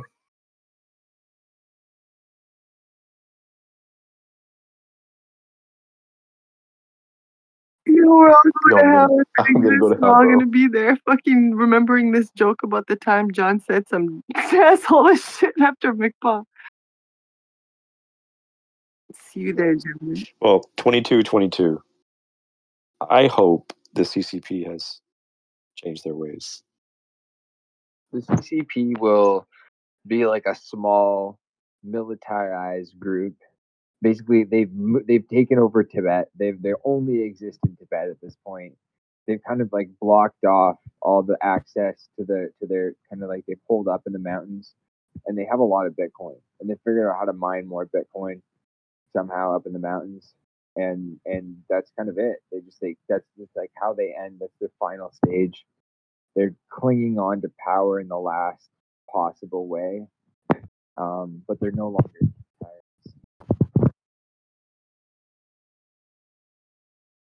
Yo, Moses, what's up with the maple syrup? Is the world's most uh, liquid asset. It's easily divisible. You can measure it in milliliters, send it to your friends. You know, it's great. And there's only 21 million maple trees, so It's, it's literally liquid. It pours. Nice. it's a limited uh limited asset. Very rare. There is no other liquid asset more liquid than it's only one. It's no second best. Maple syrup cartel. I actually Shit's like the way you did that. The whole maple syrup barrel with the Bitcoin on it. Yeah, yeah. I put I put it up for uh in a white with a white background. It's for easy copy and pasting. It's up there somewhere on my feed. So you mentioned, um, I guess it sounds like you're you might be a part of a tribal nation from just how you were describing some things. Is that is that is that something that I can talk about or Yeah, I'm uh I'm Mohawk by lineage. So cool, cool. Uh, I have a I I I think I've traced my Native American to Comanche in in Texas because of my cross reference between the um, uh, DNA. Uh, what's that? What's that website with the the tree? I guess it's is it Family Tree or is it? I forget the name of it. It's one of the main ones, and it was able to map my Native American DNA in certain parts of Texas, and so then I and during certain periods of time, and so then I I I took that data and I I went over um, uh, forts that had been attacked all across those those areas, and they were a combination of Apache and Comanche, but mostly Comanche. that's pretty cool, dude. You find you have you find like uh, your grandparents or anything like that? Like, can you trace it back? See, I I have no like like I'm not like um. There's a lot of Native American in Texas, and so you don't you don't just look at it and go like, oh, look, I have a like you can tell people people are Native American, or you just look at them, they don't look Native American. It's not like it's not like a in in and not to criticize you if you're blonde and blue eyed, but I've seen plenty of people with blonde and blue eyed, and then they, his his name is like his name is Wolf, like Wolf something or or or Bear Paw or whatever. You're like, hmm. Wolfbane, son of God. yeah yeah so so I don't, I don't have i don't have any any pedigree i don't have any native american name all i know is just my dna says so and and the historical record says so on what what tribes were here Awesome. John of Reed. call me uh what, what's a good what's a good uh, native american uh name with with bitcoin Sitting Sat. Standing Nakamoto. Sitting sats. I like that one. Sitting sats. actually just just the phrase stacking sats and there you go like that's that could be just a name right there you could have like uh, bundles of bundles of sats. They like they used to say plenty of fat, so you could say plenty of sats. Mm. Yo, you said you were from the Mohawks, right? It's Been visiting fucking cool crazy. though. When I was a kid, we used to have this TV show back home where it used to be like the French and the English, and they used to fight the Mohicans. Like that's how they said it, right? You know, Is back anyone else drunk? Yeah. Yeah, shit, bro. We used to we used to defend the Mohicans. I literally had a born arrow at home, bro. I was running around and shit, you know. Yo, Indians and Cowboys used to play that shit.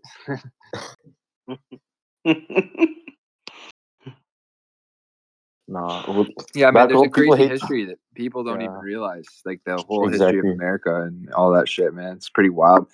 Um, the founding fathers, like the whole Declaration of Independence and all that shit, like they were like they were actually close friends with like like many many Mohawk, many other Native Americans, but um, specifically the Haudenosaunee, like the Great Law of Peace, heavily influenced the uh, Declaration of Independence, and they had many chiefs sit in on the writing of it and kind of give advice, um, because the the the Mohawk, led by the Mohawk, led by Joseph Brant, but many of the Haudenosaunee sided with the British, and we lost to George Washington. So we actually don't have access to our homelands anymore in the way that we we would have. We got driven up to Canada. You know, I, I was listening to a podcast with Joe Rogan, and he, he had Graham Hancock on, and he was talking about how old Yeah. how old humans are, uh, how how how long humans have been in the Americas, and and we're talking about over a hundred thousand years ago, possibly. Yeah, we have flood stories and everything, man. It goes it goes way back. There was a great there was a great flood. I think more evidence is showing it, where there was a actually a you know during during one of these ice ages, this this huge wall of ice that was somewhere in North America, Canada, or or the northern part of America, and then something happened. I'm not sure if it was if it was a meteor or maybe just it got warm enough and it just opened up and flooded uh, the the northwest part of America. As there's more and more evidence showing that, and it's fairly conclusive now. Yeah, some of the mounds, like they go back so far that like some of the stories say that the mounds were, were just keepers of the mounds. There's pe- like peoples or species here before us that built those mounds, and we just keep them. Like it's crazy, man. The stories go way back. Mm. Yes, sounds like uh, Lord of the Rings mythology. The giants made the mountains. Graham Graham Hancock went into great detail actually. Um, I I haven't I've, I haven't seen a bloke that went into that much detail than Graham Hancock. Yeah, he's awesome. Like, I, I also like like the stories or the mythology uh, of of of. I, I heard someone say something. what about Michael Tsarion? No, I don't. I'm not familiar with him. You don't know. So, so some, someone so someone mentioned something that really caught my attention. Mm. It's a guy on, on on Twitter Spaces that's by the name of Jamie, and he was mentioning that Mediterranean Sea. Well, the word Mediterranean is is translates to just Middle Earth. Tolkien was a big fan of history, linguistics, lo- wrote, wrote Lord of the Rings, and Mm. there was a there, there's more and more evidence showing that at, at one point the Mediterranean was was very low in its sea- in its sea level, uh, which means that you know like Italy and and and all and everything that touches you know, the Mediterranean was more expanded uh, into like inland in, into the sea. So the sea was much much smaller, and there are all these cities, and so there's evidence of cities all across um, ringing the the Mediterranean. So it could be that some of those land masses o- almost show up as islands in the middle of the Mediterranean, hence Middle Earth. And and there was there was in the stories and mythology of of Tolkien, there there are the um, the, the the Numenoreans, and and they they were a very advanced human civilization that in Tolkien, in the Lord of the Ring times, they were they're ancient. They're, they're they've long you know been extinguished, and the and there's this island that was there that was that was destroyed by the gods, and it, it kind of almost feels like they're describing maybe this this idea of Atlantis, right? So if it's if these Atlanteans were ancient humans that were that were just you know um, a lot more civilized than we think. There's more more evidence showing that this thing, you know, we have Göbekli Tepe, 12,000 BC, and then we've got the, the Sphinx, which which could have been more than 12,000 years old now. You've got these cultures that collapsed, and so I love that the idea that Tolkien's touching uh, on these possible civilizations that died and and they were once prosperous and now they're gone. Yeah. There was a guy that rove uh, rose the twelve the twelve Earths. It- his name was what was his name? Um, he wrote the twelve Earths. Apparently, he wrote a system from the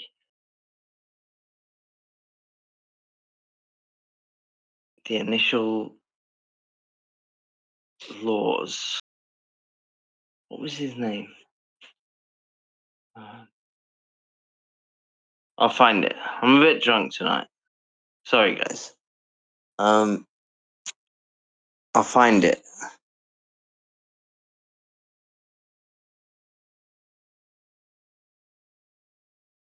Oh no, we have a we have a, a, a new a new guest here.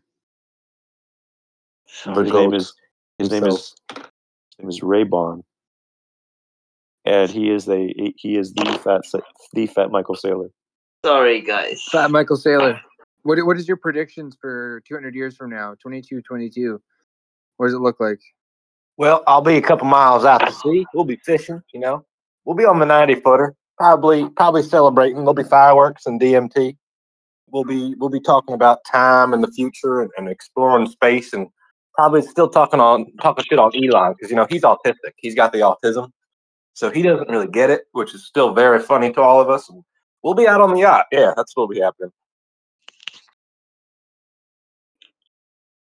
So like yachts. It looks like uh like water world basically. Well, yeah, if you were going to be on, I'm, I'm trying to actually figure out actual Michael Saylor voice, and it's not easy. It's very, it's very hard to um to do. Like I just do Southern Michael Saylor because I think it's funny that MicroStrategy is based in Virginia. I'm pretty sure. So I figure I'm like, uh, I'll do Virginia. Like You know, he he he, talks like a New Yorker though. Mhm, very much. He's he's DC Virginia kind of vibe, if anything. I think he's not from there. I think he's originally from Ohio or something. But then But I, I do I do like too. your I do like your Rosco P. Coltrane uh, version of him. Well, you know, you got to get fishing. You know, I figure I, I'll hold on to these billions in Bitcoin, and you know, one day it'll turn into a pretty penny. And I I'll, fucking love this guy. I'm gonna walk up to Warren Buffett's grave, and I'm gonna pee on it. I'm just gonna piss all over Warren. What about uh, uh, Peter Schiff? I'm so Peter- drunk. Peter's gonna get pissed on while he's alive, and I'll be pissing in his mouth saying, "Peter, Bitcoin's at 150,000. Peter, USD. What is that, Peter?" Gold goes to zero. I mean, yeah, he said it's going to zero. I trust Peter. Peter is the one percent. You know. How do you Yeah. uh, how do you plan on living till two, 22, 22? Do you have some sort of like Michael Saylor ace up your sleeve? I Like, have a what kind of strategy connections do you have to BlackRock? I've got a strategy. Yeah, I call, I, I call my Rothschild cousins every every fifty or sixty years. They show up for these injections and they stick me in the leg, and then I live another fifty years, and you know it's a good time. like So- a vampire. So you're actually like pretty old then. Yeah, I mean, I figure that's how Michael Saylor, you know, he talked. Well, what are you going to store for hundred years? Like this guy is obviously like some sort of like dynastic, like uh, lizard alien kind of guy. You know, all the of stuff. he's he's obviously a, like vampiric. He's been around for already for 500 years. If you were going to store 100 for years, like, hundred it years, how else would you do it? Yeah, I mean, it's, it's Taking much- over the world. I think I think I really like the Saylor jokes because it, his his kind of like uh, his context and the crowd he's going after is initially felt so foreign to me because it was so fringe before he came around, and it's like it's so funny because he's he's like the the golf course version of Bitcoin. Like, um, I don't know, but he has the ethos of it down. I mean, he I, I, I think he's a he's a net good thing. It's so interesting, but I like making him fat and from Virginia the most. Mm. It's going up forever. Yeah, I mean my weight's going up forever. That's the that's the idea. Hope so. Michael Saylor's lifespan is going up as long as Bitcoin is.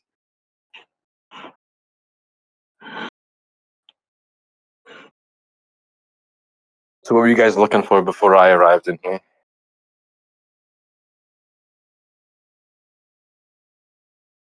The keys of wisdom Oh. and understanding. Oh yeah, the Enochian keys. Let me break them out. I think it's the last keys of Solomon. I read that on my yacht last year. What? Oh yeah, at Not Backyard Guide to the Night Sky. Hold on. Pacific Coast Highways. Buddha walks into a bar. Nope, none of these. Hold on.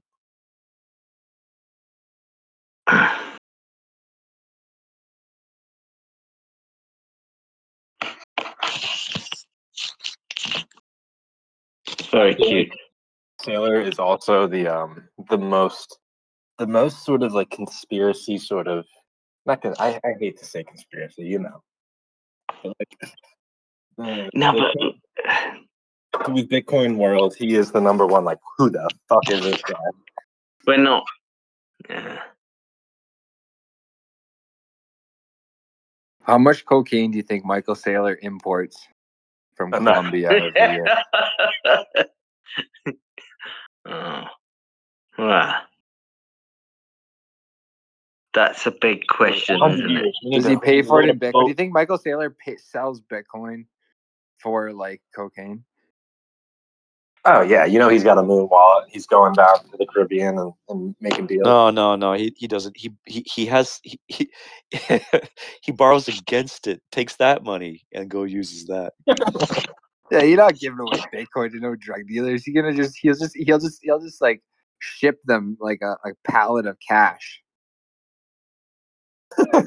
yeah, I guess yeah, he's, he's got some debt cocaine, like hardcore. Hmm. I think he's got it down. When people this this thing lately, when people say that getting on zero fiat, I'm like, I I I understand that, but I'm like, no matter what country you live in, you need to live in that country. So, like, to me, it's like I I, I guess it's all is it all about is I'd it like to the point of it play my favourite playlist. Sorry, Your playlist. What playlist? On Amazon Music. I'll close the my chat off. is the point of uh like not not this is people say getting on zero fiat. I'm like, is is the dollar number or the the euro number or whatever it is? It's like, well, that's a it's it's noble, but it's like, man, other than credit and debt, I guess that's really the only way.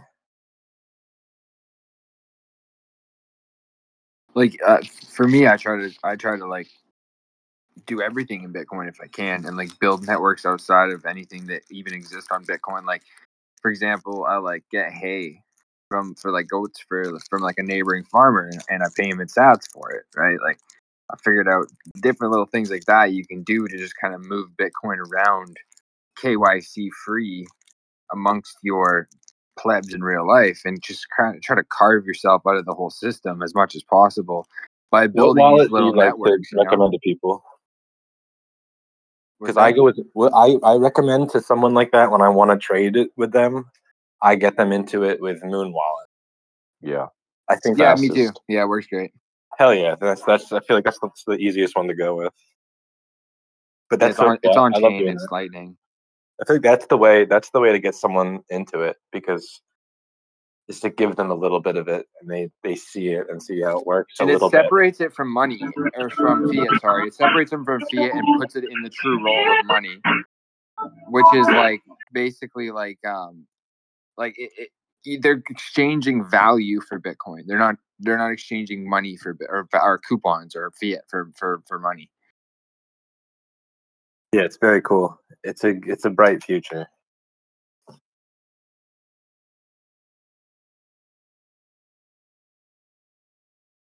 Like like going to farmers markets, for example, and like getting all the vendors on Muun Wallet just as like a start, you know, like like optimally they would run their own nodes and everything, but just like a way to like kind of be like, hey, check this out. You can accept payment for these eggs right now. Boom, let's Yeah, go. it's such a good introduction to just give them some. Yeah, like takes like what twenty seconds to download an app if they got decent internet, and then like another like probably take them less than three minutes from like start to finish.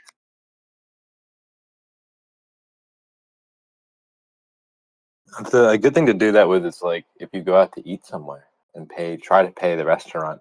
That's like it's. I've done that before and that works. Or like leave a tip for the waitress in uh in Bitcoin. Yeah, absolutely. That's the first attempt.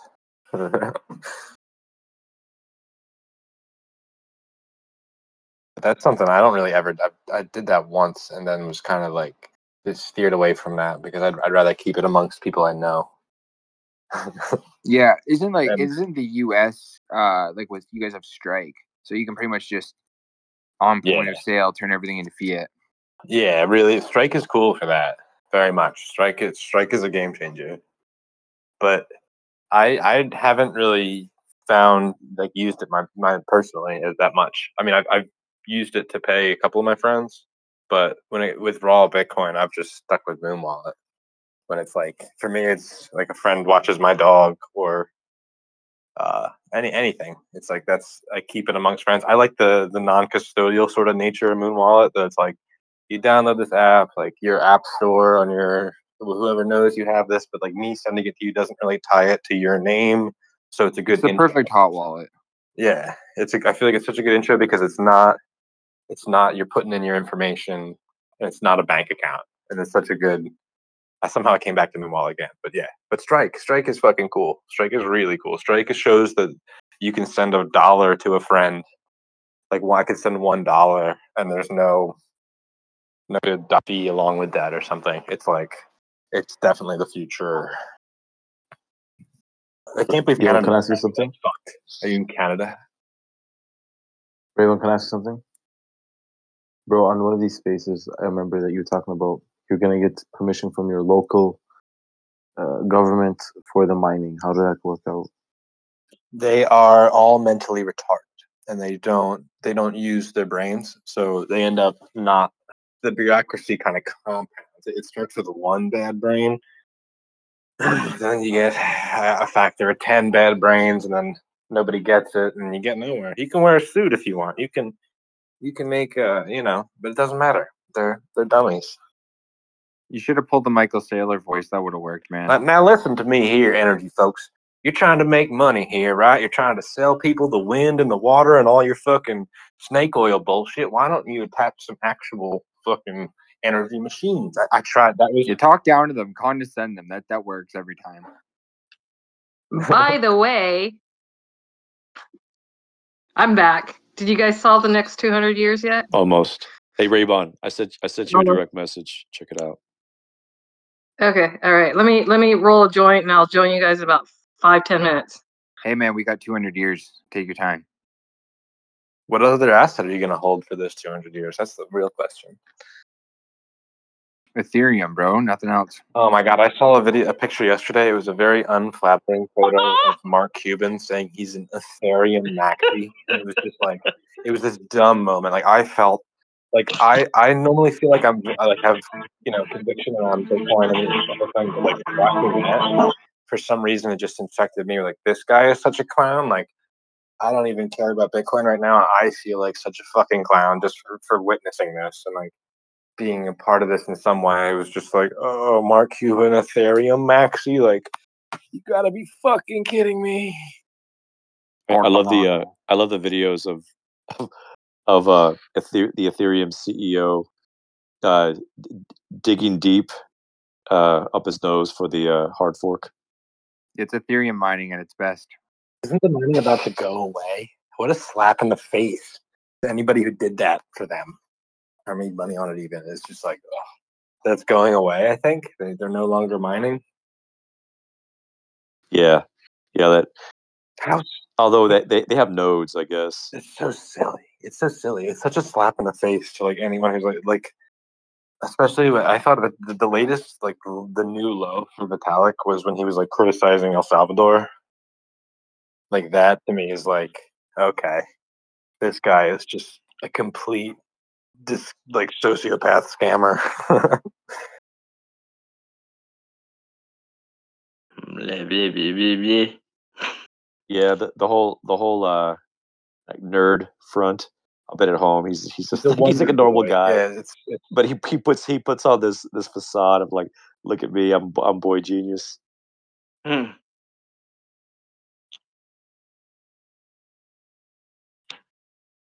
Quiet. Alexa, play the sexiest music you know. Here's a playlist you might like. Sexy Pop on Amazon Music.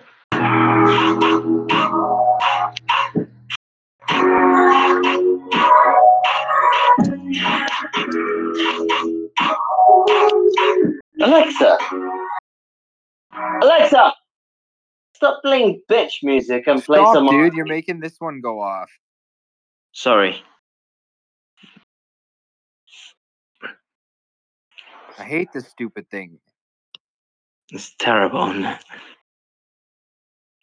Alexa, fucking sort yourself out, bitch. Sorry. Bro, every time you say Alexa, this stupid C, stop. Alexa, add ice cream to my list of food. Man.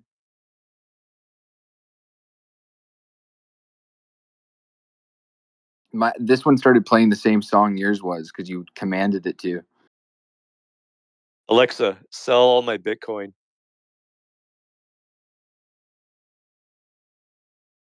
That was an incredibly good shanty song. I I'm sorry I, I sort of muted it in between in time, but man, incredible, incredible sailor sailing song.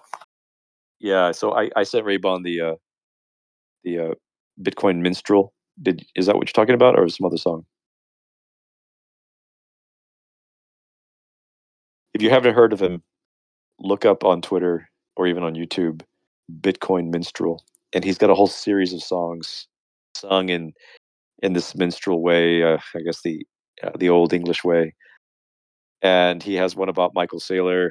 Um, has one "Have Fun Staying Poor." Just goes on and on. It just it's hilarious.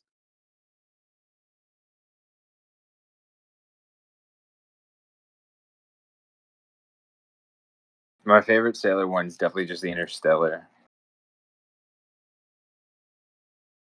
Yeah, that's the best one.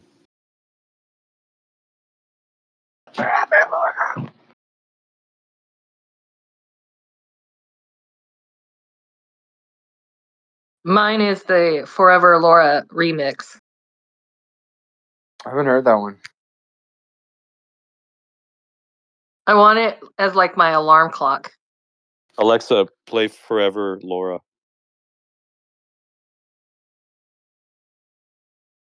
You got to do the remix though. Clever on Amazon Music. What the fuck? That's so weird. Stop.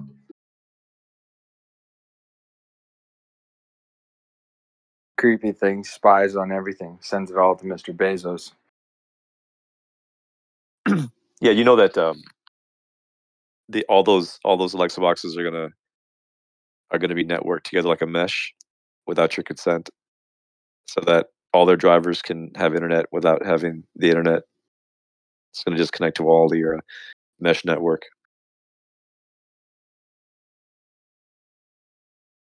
Man, I didn't even get Alexa. Like I skipped that whole thing. I was like, nope. Not having any uh, Amazon microphones in my house. I Jeff's prefer a good guy, man. I prefer Apple microphones in my house. yeah, there's no. Yeah, I guess. Uh, I guess uh, they're all listening here anyway. As you allow yourself to be analyzed by Twitter's AI for several hours each day. Yeah, and get rug pulled like last night. When we, it's funny because we're all like on our different substances, and we all got paranoid. It's hilarious. I wonder if we could like call a room the Silk Road and just start talking about it and how long it would last. Well, maybe I should risk it, but I felt like it got pulled right when I was talking about the uh, the Weatherman underground organization. They uh, they had they had broken out Timothy Leary from prison back in the day, and when I was talking about that, it just, it just went away. So it could have been that. Yeah, we were talking about what the free Ross movement last night, and I think you brought that up.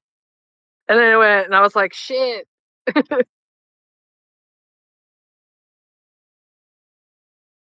Oh, it did get Go on. pulled. It did get pulled. Good. So we can talk about the Weatherman and the underground. Okay. Continue. So yeah. So if you're ever curious about th- these uh, these young these young little communists that lived uh, during the '60s, they started this movement called the weathermen And The un- Weatherman? yeah, the Weathermen. It was the underground, and these guys were official United States terrorists, and they were setting off bombs in various buildings, government buildings. They were uh, they were hiding out for a while, and they were like heroes, like they they you know to to the the young people in the '60s, and and they went and broke out. They went to they went into to this prison where Timothy Leary was, and they broke him me? out, and they yeah, I can hear you. Yeah, I mean, it's so funny because, like, over on, you know, Instagram, I'm doing the activism over there, and like all the drug dealers are over there dealing. So I'm like, how how are they monitoring all that shit? Like, I mean, I'm looking at like the the the the mushroom circle, the mushroom network, and I'm, you know, making sure that I have suppliers if I want to create a, a, you know, basically a location where you know we can do psilocybin safely. I don't want to grow it all, so I'm just like, okay, I want to be connected to the growers, and there's some amazing growers, and hopefully we'll get decriminalized. But like, I mean, I, mean, I'll, I'll, you know, just because I'm an activist, I've got all, like, a, I, I get hit up for drug deals almost daily, you know, and it's just like, wow, like, are they monitoring? I mean, is big tech really, you know, where where where are they on that on on on There's uh, back doors to on that? everything, and like prob- most police networks just like monitor stuff, and they like i in most cities, like the cops know what's up, and they know who's who, and they like, generally know like the underworkings of the underworld. They kind of understand who everyone is and who all the players are, and they just like allow a certain amount of things to happen, and then they just kind of like pick and choose and like it's like selective enforcement right? That's like what that's what goes on in every every industry of everything. That's why you can like pretty much buy your way to, out of anything. But um that that's kind of just what happens. They they kind of know most everything and like even if you have burner phones and this and that like they still like have a pretty good idea of what's going on it's not too hard for them to figure it out they have back doors to all of it Hmm. Wh- Where is psilocybin legal?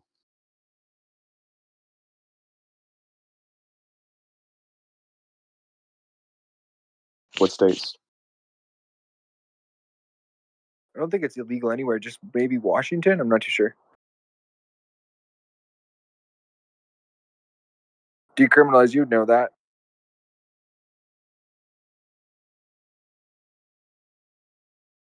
Oh, she moved to listening. She lost her connection.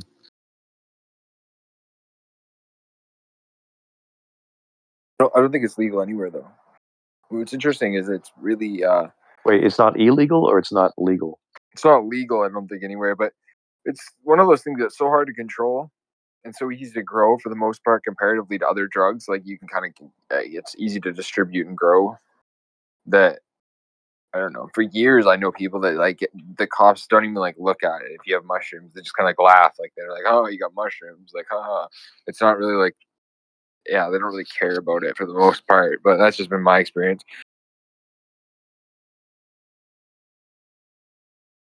Weird. Well, really shut this space down. It was Cut fun. recording off. Yeah, it was good, good combo. Thanks for joining. All right. Hmm.